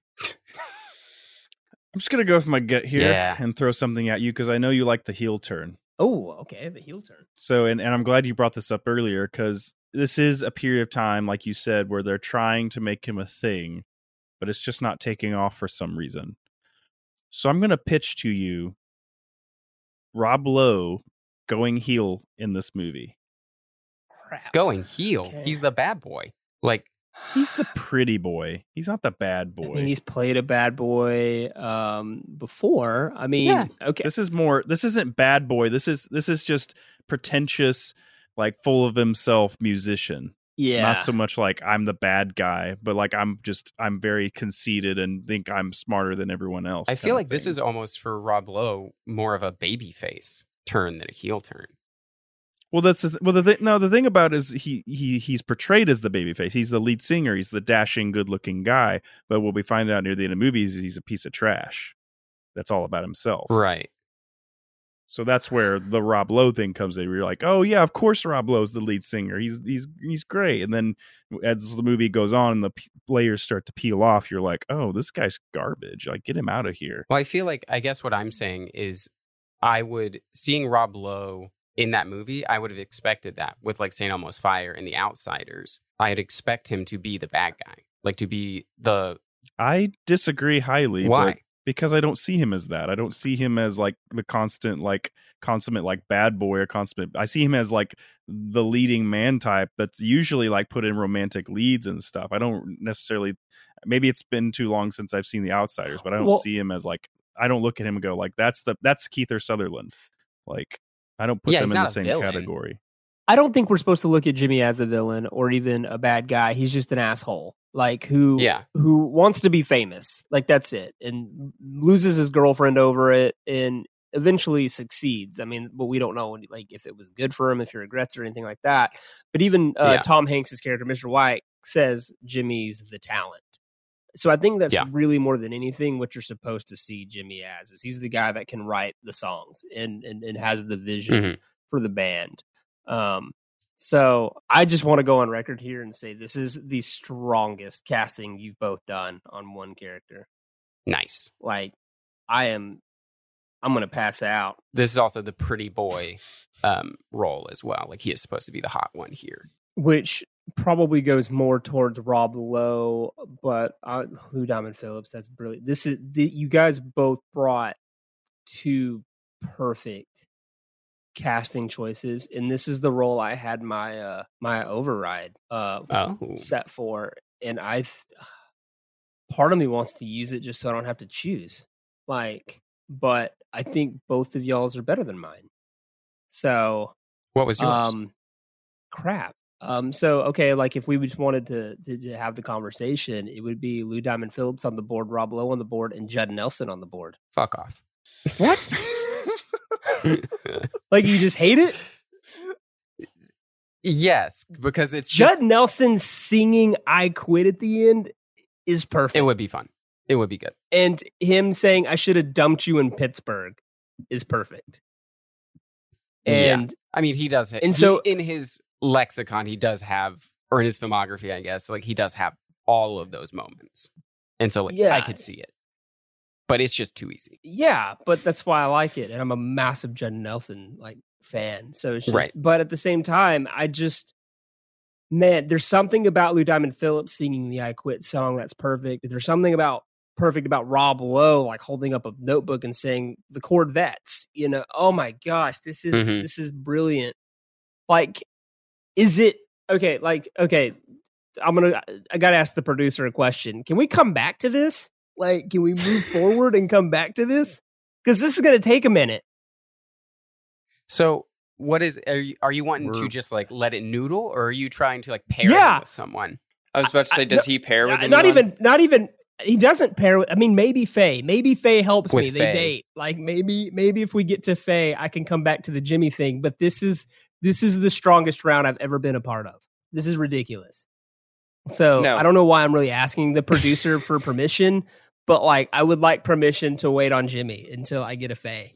So um, I let's just let we. I have to come back to Jimmy. I have to like so. Let's just let's go to uh, let's uh give me some time, and let's. Do you guys want to go to Faye right now, or do y'all want to hit up Yeah, uh, Mr. Let's pair them. okay, let's do Faye. I have wasted thousands and thousands of kisses on you.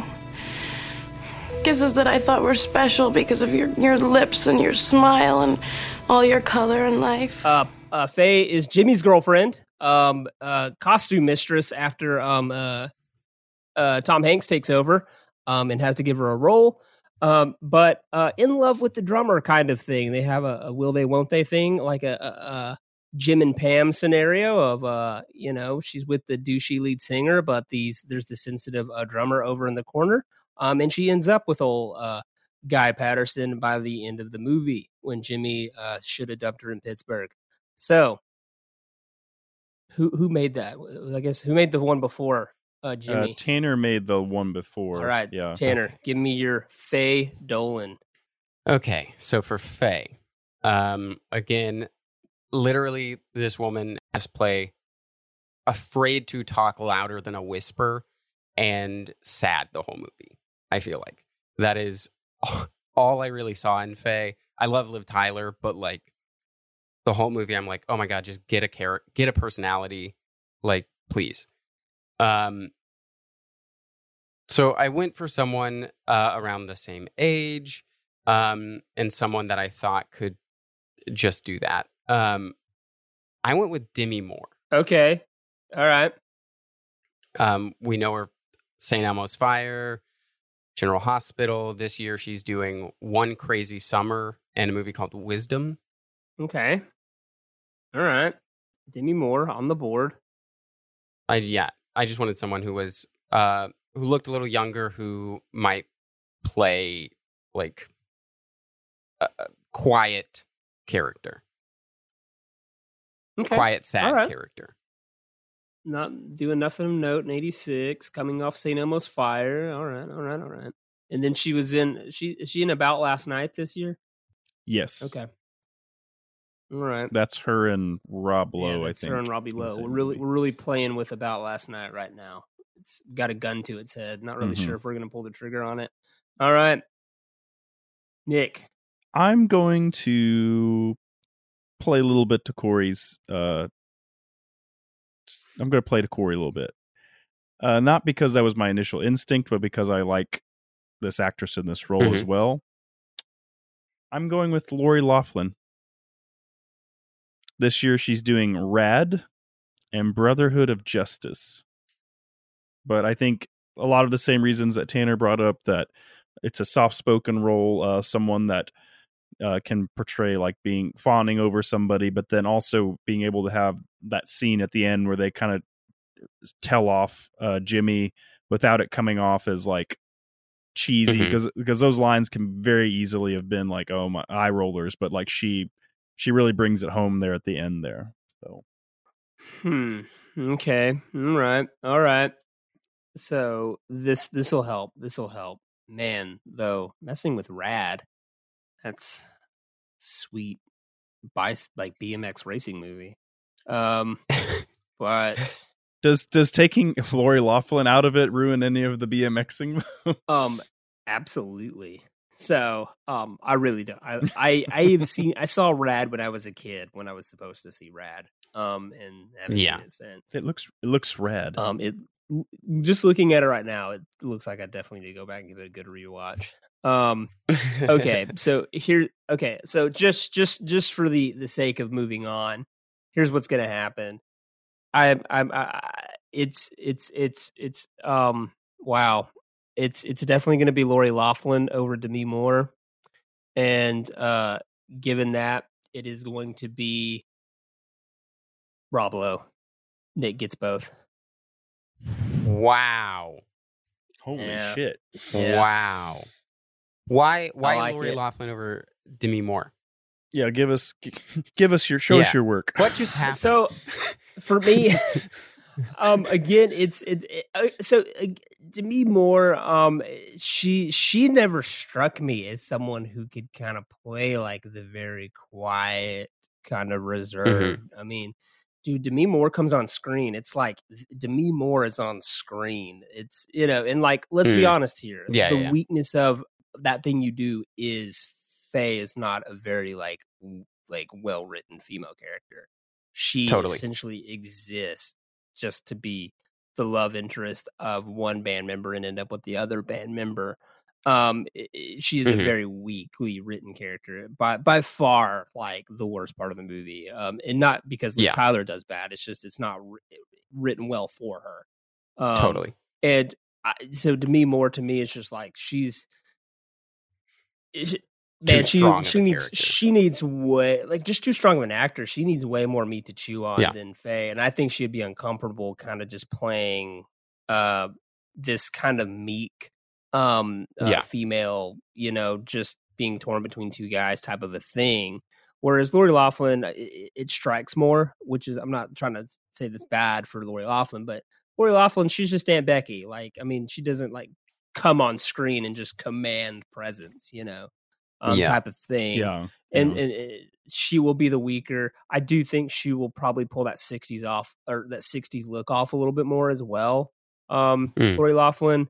And then just I see Lori Loughlin and Rob Lowe really giving me that toxic relationship a little bit better than Lou Diamond Phillips and, and Lori Loughlin.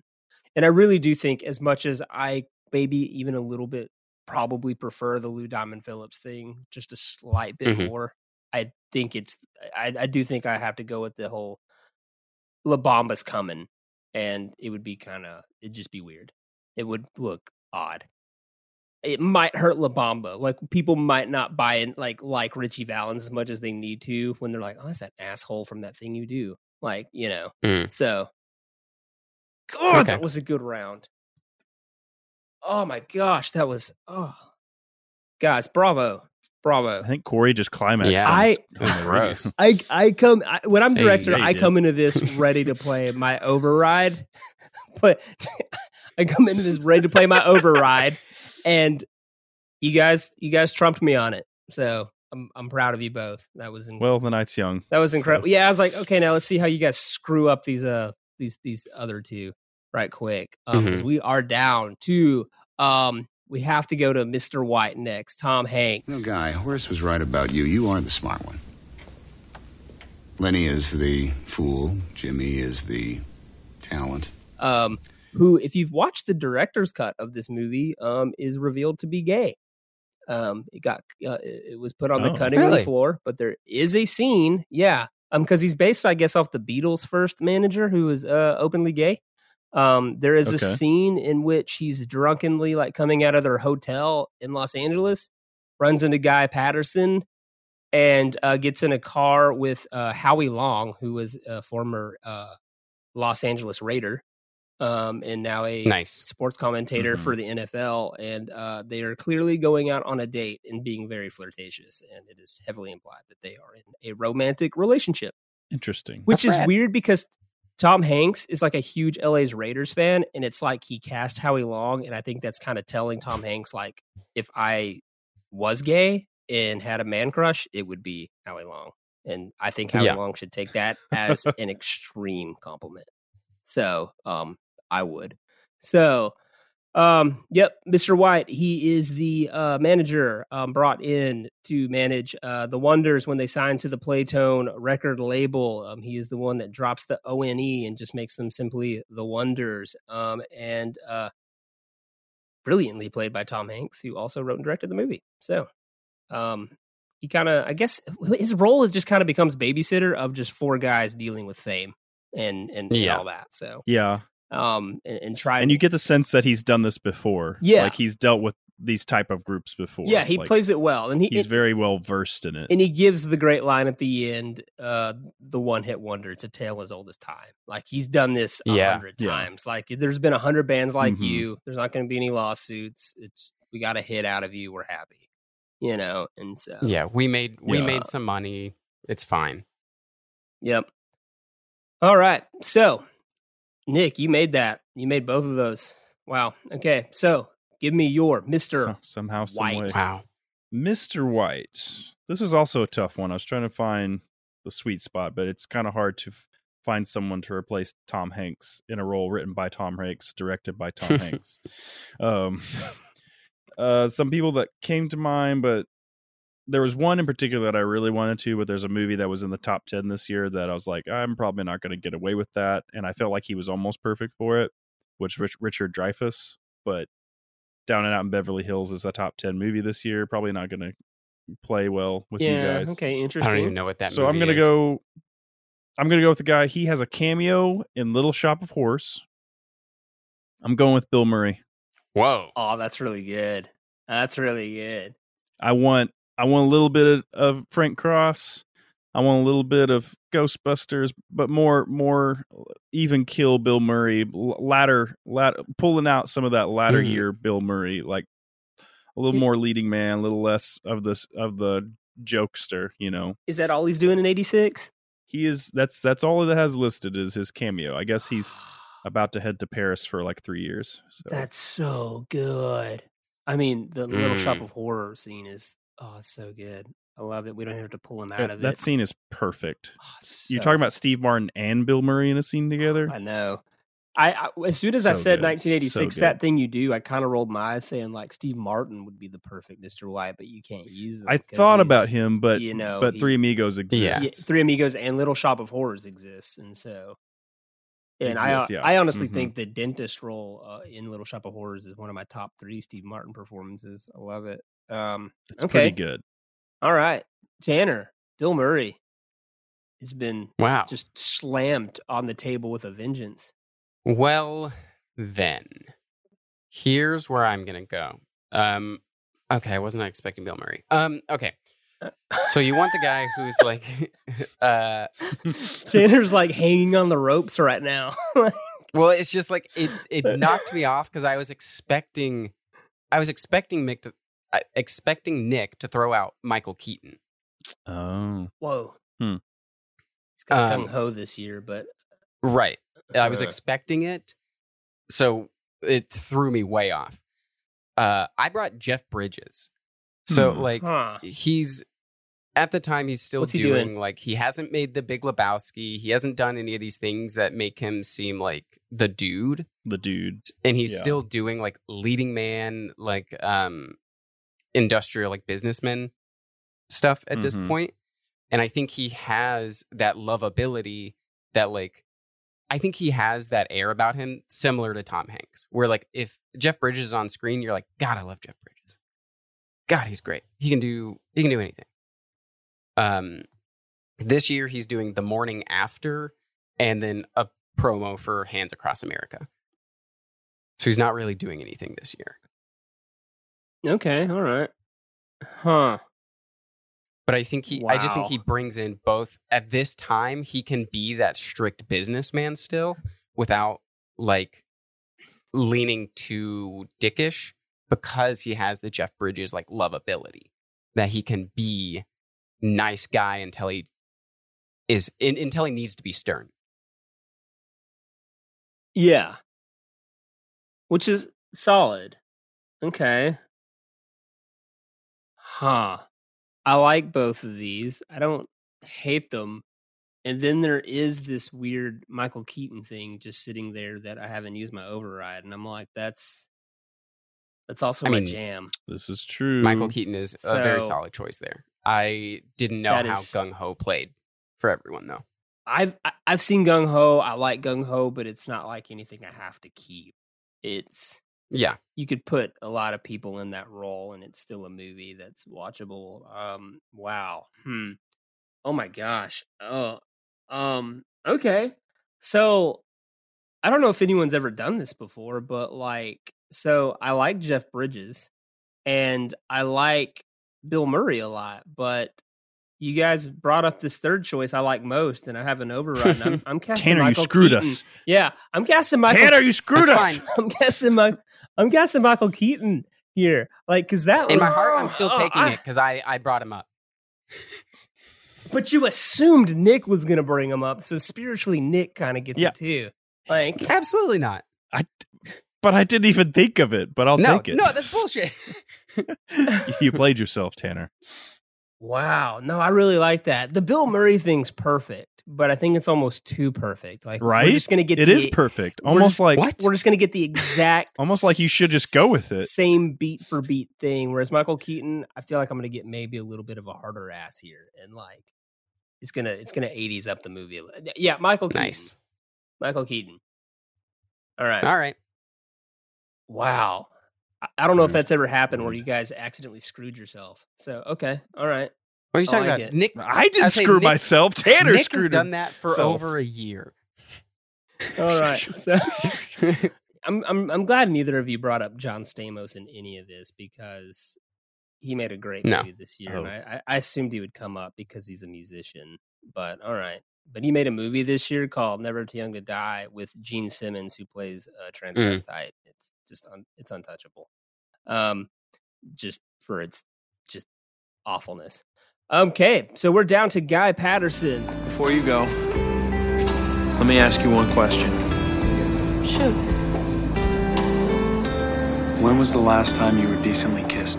Played by Tom Everett Scott, who was pretty much just cast because he looks like a young Tom Hanks. Um, and Tom Hanks was That's kind kinda what I was- Well, eh, Tom Hanks kind of said like, "I don't want it" because he kind of looks like a, a young me. But then when um, uh, Rita Wilson, uh, who's in the movie, uh, playing uh, Marguerite, the waitress at the Blue Spot, uh, Hmm. called uh, Tom Everett Scott cute, and um, Tom Hanks said, "Yeah, I guess you're right." So um, plays the drummer, a little bit older.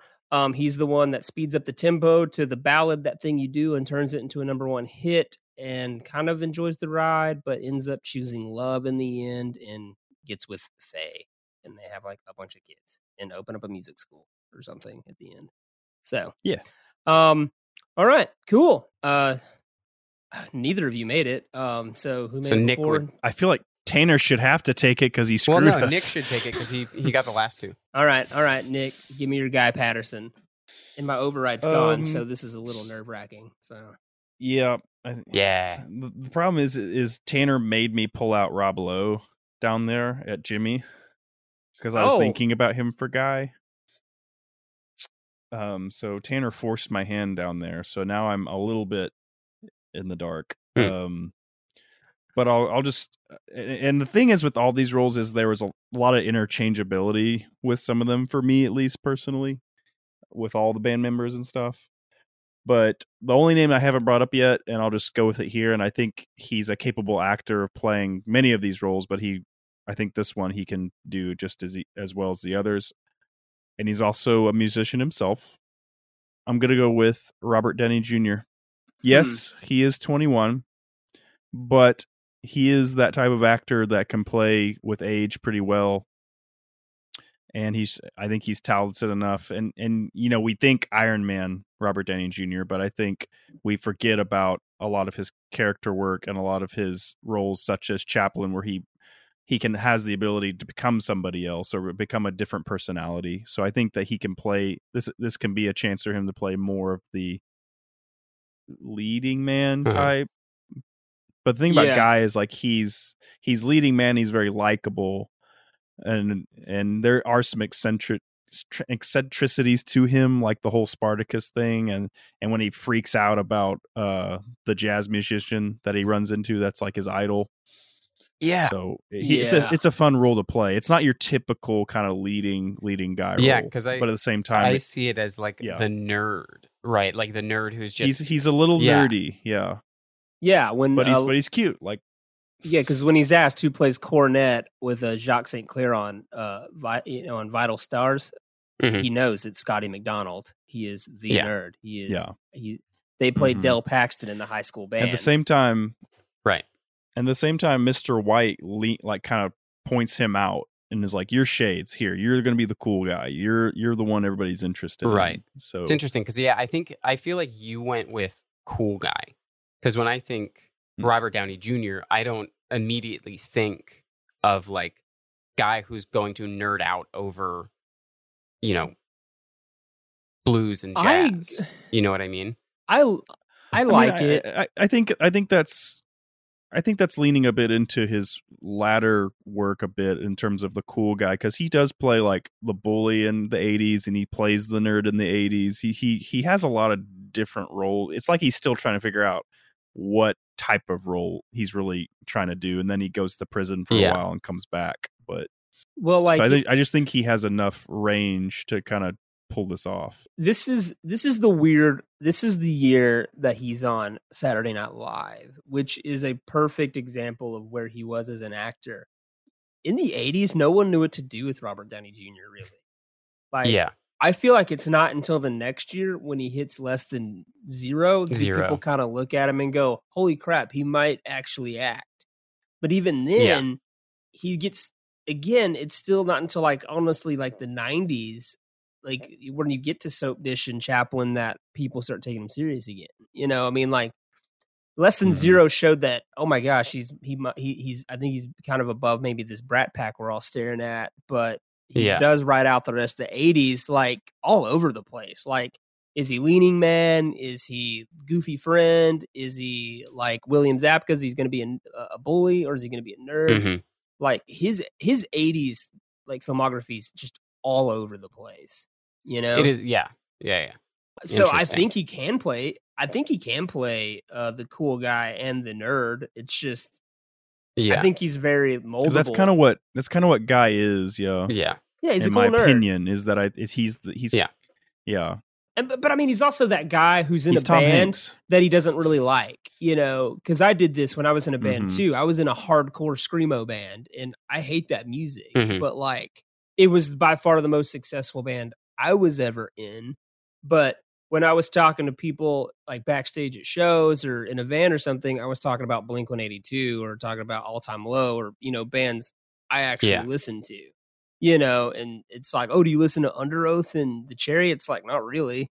Like, and Yeah. so um it's it's the same thing like it's it's just like he's really into jazz ended up in this pop rock band and uh and so he has to kind of figure out that that's not for him but yeah nick's right the manager looks at him and goes you're the one girls are gonna like like want to be with and the guys are gonna want to be and we're gonna give you Yeah. a gimmick you know type of thing so okay tanner where did you go i i I like robert downey jr i think that's a solid choice Yeah, I don't hate it. It just it struck me as I think you're saying, Nick, like later career. I think is where it struck me than like '80s career. Um, so I went. I feel like a little bit more um nerdy and a little bit more geeky. Um, he plays a lot of Airheads at the time, um, or he is currently playing an Airhead at the time. But I think as we know now, he doesn't have to play that and he has good chops. But I just like the the thoughts that I was having were the scenes like where he's freaking out, where he has this like melodramatic moment in the booth alone, realizing that the band is done. And then he has that surprise moment where Dell walks in and like starts to play with him. Um, I brought Woody Harrelson. How old is Woody Harrelson? He's 25. In 86. Okay, so he's about the right age. Yeah. So he's I just just have never. It's Woody Harrelson. Not not not not, not knocking your choice. It, it just in my personal brain, it's like Woody Harrelson has always been like thirty. Like Yeah. I've, I I actually am curious to see what he looks like. Look up Wildcats. He's doing uh he's doing a movie called Wildcats this year where he's playing a high school football player. Um and he looks young. He looks like a high schooler like or just over high school cuz he's supposed to be the older Mhm. one, right? So he can play early college. Um he's also this is like I think this is right beginning of Cheers. Right where he's He plays a character named Krushinsky, like it's spelled Crush Insky. Krushinsky. It was the, it was 86, man. yes, Yeah. some some some screenwriter was super proud of that by the way. Like but like I I I feel like the moments that I'm thinking of Woody Harrelson for this are those moments where like where you see and like I mean if you're even talking like white men can't jump, you're talking Zombieland, you're talking Cheers, like all of these moments where he has those like geeky freakouts of like, oh my god, I cannot believe, oh my god, Bill Murray, oh my god, it's you, oh my god, oh my god, and he starts like freaking out. Like those are the moments that I'm seeing, and then he still has his dramatic side to him where he could play you know these moments of um you know looking at the path or looking at the pieces that are falling Oh my gosh. Okay. These are this is this is the best show I've ever done on any of this any of these, which isn't saying much. I'll use you'll both do pretty bad normally on this podcast, but y'all y'all really y'all really brought your A Wow. game to this one because I, I I see both points because I do really see Woody Harrelson hitting some of those like jazz enthusiast moment like like moments like Yeah. in the radio station he's like naming all these artists he's the only one that even wants to be in that interview you know like the rest are like Diane Dane or Captain Geech and the Shrimp Shack Shooters. He's like naming off a huge list and having the fun with Yeah. it. Like this is his thing. He's talking shop on jazz. And Yeah. then, you know, when he goes to the uh the blue spot and he's like watching, you know, this drummer like just shred, he's just and he's just enjoying it. Like that's all Woody Harrelson. But then like Yeah. It's but then that's where it ends for me with Woody Harrelson, where I don't see him on the drum kit. I don't see him being shades. I don't see him being all that. I don't see that side of it. Of you know, um, whereas where I that's where I would throw Robert Downey Jr.'s perfection is that playing the the sunglasses wearing cool guy and and, and all that Yeah. thing. My thing is, if I had if I had picked Kevin Bacon instead of Mike Myers at Lenny, I would play Woody Harrelson and swap them, and I would have Kevin Bacon Yeah. play Guy, and I'd have I'd have Woody Harrelson play Lenny. Um, Yeah. 'cause I think that's where Woody Harrelson. I was will thinking- also point out that uh, Robert Downey Jr. released a jazz album. This is the first I'm ever hearing of that. He did. I believe it won. He won a Grammy for it. you lie, Let producer Jesse. Like, look this up. I'm already on it. I think the moments like yeah, because I see what you're saying. I guess when I was watching it, I never I never really saw Guy as in any remote aspect supposed to be the cool guy. I get that like that's the play with the glasses, but I always like Yeah. every time it happened with the glasses, I was like, he's not a cool guy. Like he's not. Like he's a he is a geeky guy that they are trying to make a cool guy, and I never saw it. So I think that's why I went with Woody Harrelson. Um, also, I I thought of the moment, you know, where you know towards the end where uh, Lenny looks back and says, "How do we get here?" And he says, "Because I am Spartacus, and I ah, brought you See, here." That's that's all uh, because Tom Everett Scott, like bless his heart, isn't great at Yeah. acting. Like he he had a weird run that I actually enjoyed. I I really enjoyed that thing you mm. do, American Werewolf in Paris and Dead Man on Campus. Like loved that run. I was gonna say I enjoyed him. yeah, I, but the, my thing is, it ended there, and he kind of played just that guy. In in in uh in Yeah. he he he was a limited actor, is what I mean. He he could play this Yeah. guy really well. Like just um, he, he his range was very limited. the Tom Hanks ripoff. Yeah, kind of, you know, but um just didn't have the same career.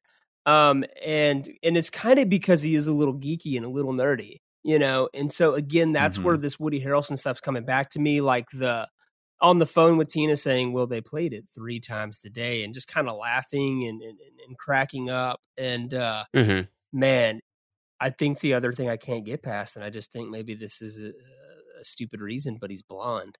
That bugs me. So, huh. So before Jesse retracts it, I will just say he I was just about to say it. Um, this is this is the critical reception of the album that you just uh, said got a Grammy. Uh, Matt Collar rated the album a 3.5 out of 5 and called Downey's lyrics obtuse. However, he praised his interpretations of other musicians' work uh, and called the album un- unpredictably moving uh, as the best of Downey's film work. Uh, Elysa Gardner of USA Today wrote that the vibe of Downey's album, quote, can seem pretentious or simply dull after a while, but there is a moody musicality to tracks such as Man Like Me and Details. So he did okay, not great, but he did a jazz album. Okay. And that jazz album is now- named The Futurist. So I wish I had my override because I I'm, I feel like y'all both casted one half of the role really well. The best, obviously, the Um, best, the best person here is Tom Hanks. Like Tom Hanks would play this role. I But- was going to say Tom Hanks, but I know that Corey hates Right. recasting. This is literally people the only reason I I, would- didn't pick him. I would have done it. I would have gone with it. Honestly, absolute I thought today. I trash. honestly today thought if someone cast Tom Hanks, I'm going. with Oh it. my It god. That's so. I just I was it- there, dumb. I literally sat there all day going like, I'm gonna do it. I'm gonna cast Tom Hanks. I was like, no, Corey hates that. You're gonna, you're just gonna get laughed at and, and made fun of, and then he's gonna pick Tanner's Yeah. choice. no. this would I- have been. 'cause I This broke would have the been. unspoken rule. this would have been one of the only like this would have been one of the few times where I would have I, I would have been okay with the rule. Um with with that. Would I would have been comfortable with that? And I just think again, it's also because Tom Everett Scott brings in this really weird way of playing the drums, where he's like really bobbing his head a lot and stuff like that, and that's just Tom Hanks. Um, and Mhm. so it would have been really good. Uh, and I don't really care about the money pit, um, which was his Yeah. only real thing of note. I thought Um, you liked these movies. the money pit. Nah, I remember I'm, right. I, I, I'm not a big money pit guy. Um, so okay, I'm I'm just I, I have to pull the trigger. I'm just gonna go with the the the more left field and, and just say Woody Harrelson. Nice. I think I think he. I'm just I'm just gonna do it. Oh my gosh, I I- hate it now that I said it. Hold on, that's not in stone. That's not up- that's not in stone. Hold on. You had to bring up Michael Keaton, Tanner. I, I know. Yeah. You really screwed. you screw- had to bring up Michael you Keaton. you screwed the whole podcast. Like if I had my override right now, it would I, we would we wouldn't be in this situation. But okay, here's the Can thing. As soon as I said Woody Harrelson, Sabotage. um, okay, but just just okay, just to end it. As soon as I said Woody Harrelson, I hated it. I'm going Robert Downey Jr. Absolute garbage. I could. This I cast couldn't is live with Woody absolute Harrelson. Garbage. You say that about every movie. Yeah, every movie you cast. Well, I would watch this. This would be great. I would love it. So, um, Oh my god. yeah. Okay, final cast. All right. So, Tanner, do you really hate this movie? I Like now, like this version of it? He hates it now. what like this version of it? Read me the cast list, and then I'll tell you why I hate this movie. Um, all right, Tina. Uh, guys, guy's original girlfriend will be played by Teri Hatcher. Chad, the broken arm drummer who gets kicked out of the band right before they get famous, will be played by Jim Carrey. Faye Dolan will be played by not quite yet Aunt Becky and not quite in prison, uh, Lori Loughlin. Uh, the bass player will be played by the the in real life bass player Keanu Reeves. Lenny will be played by uh, Mike Myers, who is just a few years away from making his big Mhm. screen debut as Wayne Campbell. Jimmy, the uh, douchey lead singer, will be played by Rob Lowe. That just really works. Um, so uh, Guy Patterson will be played by Robert Downey Jr. and rounding it out, Mr. White will be be, be, be played by Batman himself, Michael Keaton. So, guys, you nailed Tanner, why do you hate this? You guys nailed this. I'm proud of you both. Like I know Tanner's just super mad Is this right better now. than the Screamcast? it's it's on par with the Screamcast. It is on par. Take that cast. Like I want this movie to exist. Only a few times ever do I actually want what we've done to exist that I wish this existed. So I wish they existed all the time. I wish this movie never existed. Well, you know what? You're a sore loser. That's all it is. If you don't win Yeah. the very last one, you just you just start scorch earthing everything. So No, it's that. It's that. Um, who was it? It was that uh, Jimmy pick. The Jimmy pick. That I was like, this is this is just another '80s film that Corey has made. Just just if I had put Lou Diamond Phillips in, it's still just an 80s movie. Not nearly as much. No, it's La Bamba. He is he is in Young Guns, therefore Lou Diamond Phillips is part of the Brat Pack peripherally. So he's there. So man, we didn't we didn't Reoccurring cast member. Man, how do hold on? How do we crowbar Kiefer Sutherland into this movie right quick and make it? And that's where you lose me. Oh my He's the he's the fan at the buying all the Oh, you make him. You make him the the lounge singer. done. So you make him Rita Wil- you make him Rita Wilson, Tom Hanks' wife. I don't. I don't think we do that at all. No. So uh, he's Oh, the okay. astronaut. Alright, He's never Gil mind, Grissom, the a- the astronaut on the on the TV Oh, show. okay. There you Alright, go. Okay. All right, we'll Mm. take Got it. it. Yeah. Or he's the dentist. Dentist works. He he is You just one get hundred Fabio for percent a dentist. dentist. He is he is a dentist that would absolutely sleep with the drummer's girlfriend. Okay, done. That's where Kiefer Sutherland's crowbarred into this. Okay, so that's that thing you do. Nineteen eighty six. All right. So, um, Tanner, is it your turn next time? No, it's Nick's turn. No. All right. So we'll have another good. Ep- we'll have a good episode next time. Awesome. Great.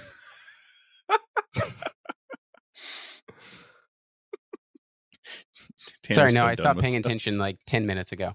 What?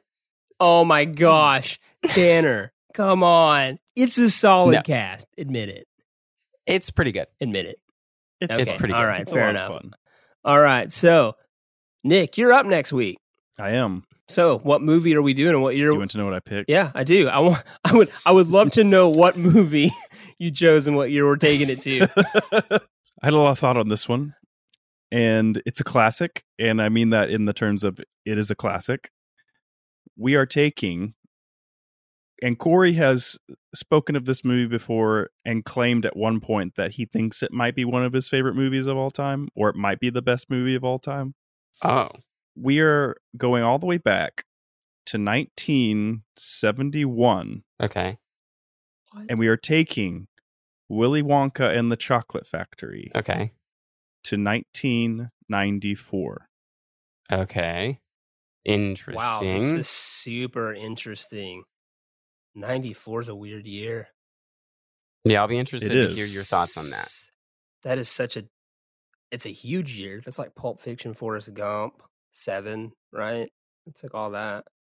Wow. Mm. Okay. Mhm. Dang. So we're bringing a little joy to the dark 94. I like it. Okay. A And little yes, bit, a little bit. Yes, there have been moments in my time where I think that Willy Wonka and the Chocolate Factory is the greatest movie ever made. It it goes in and out of that one spot, Wow. just depending on my mood. So you know why? You know why, Tanner? Because we used to watch it at Christmas together. Us? Yeah, No, we didn't. it was on at Mama and Papaw's all the time during the Christmas season. I don't know why. We've talked about this. That like weirdly enough, Willy Wonka was this thing that was on on Christmas in our Mm. like Christmas parties. I remember. I mean, that it. tracks, but I've always hated Christmas, so I yeah, blocked you it. too. Great, thank you. Yep, that that's our family, ladies and gentlemen. Can't win. Tanner's just yep. I'm trying to say something nice to Tanner. I want everybody to notice it. I want everybody to see it, and he's just utter like rejection of it. Just, so s- just blocked it. Just shoved it away. well, Not in my house. On that note, we would just uh, like to thank you for tuning in. Uh, we hope you enjoyed um, a that thing you do in general, the '96 Tom Hanks version, and we hope you enjoy our 1986 recasting of it.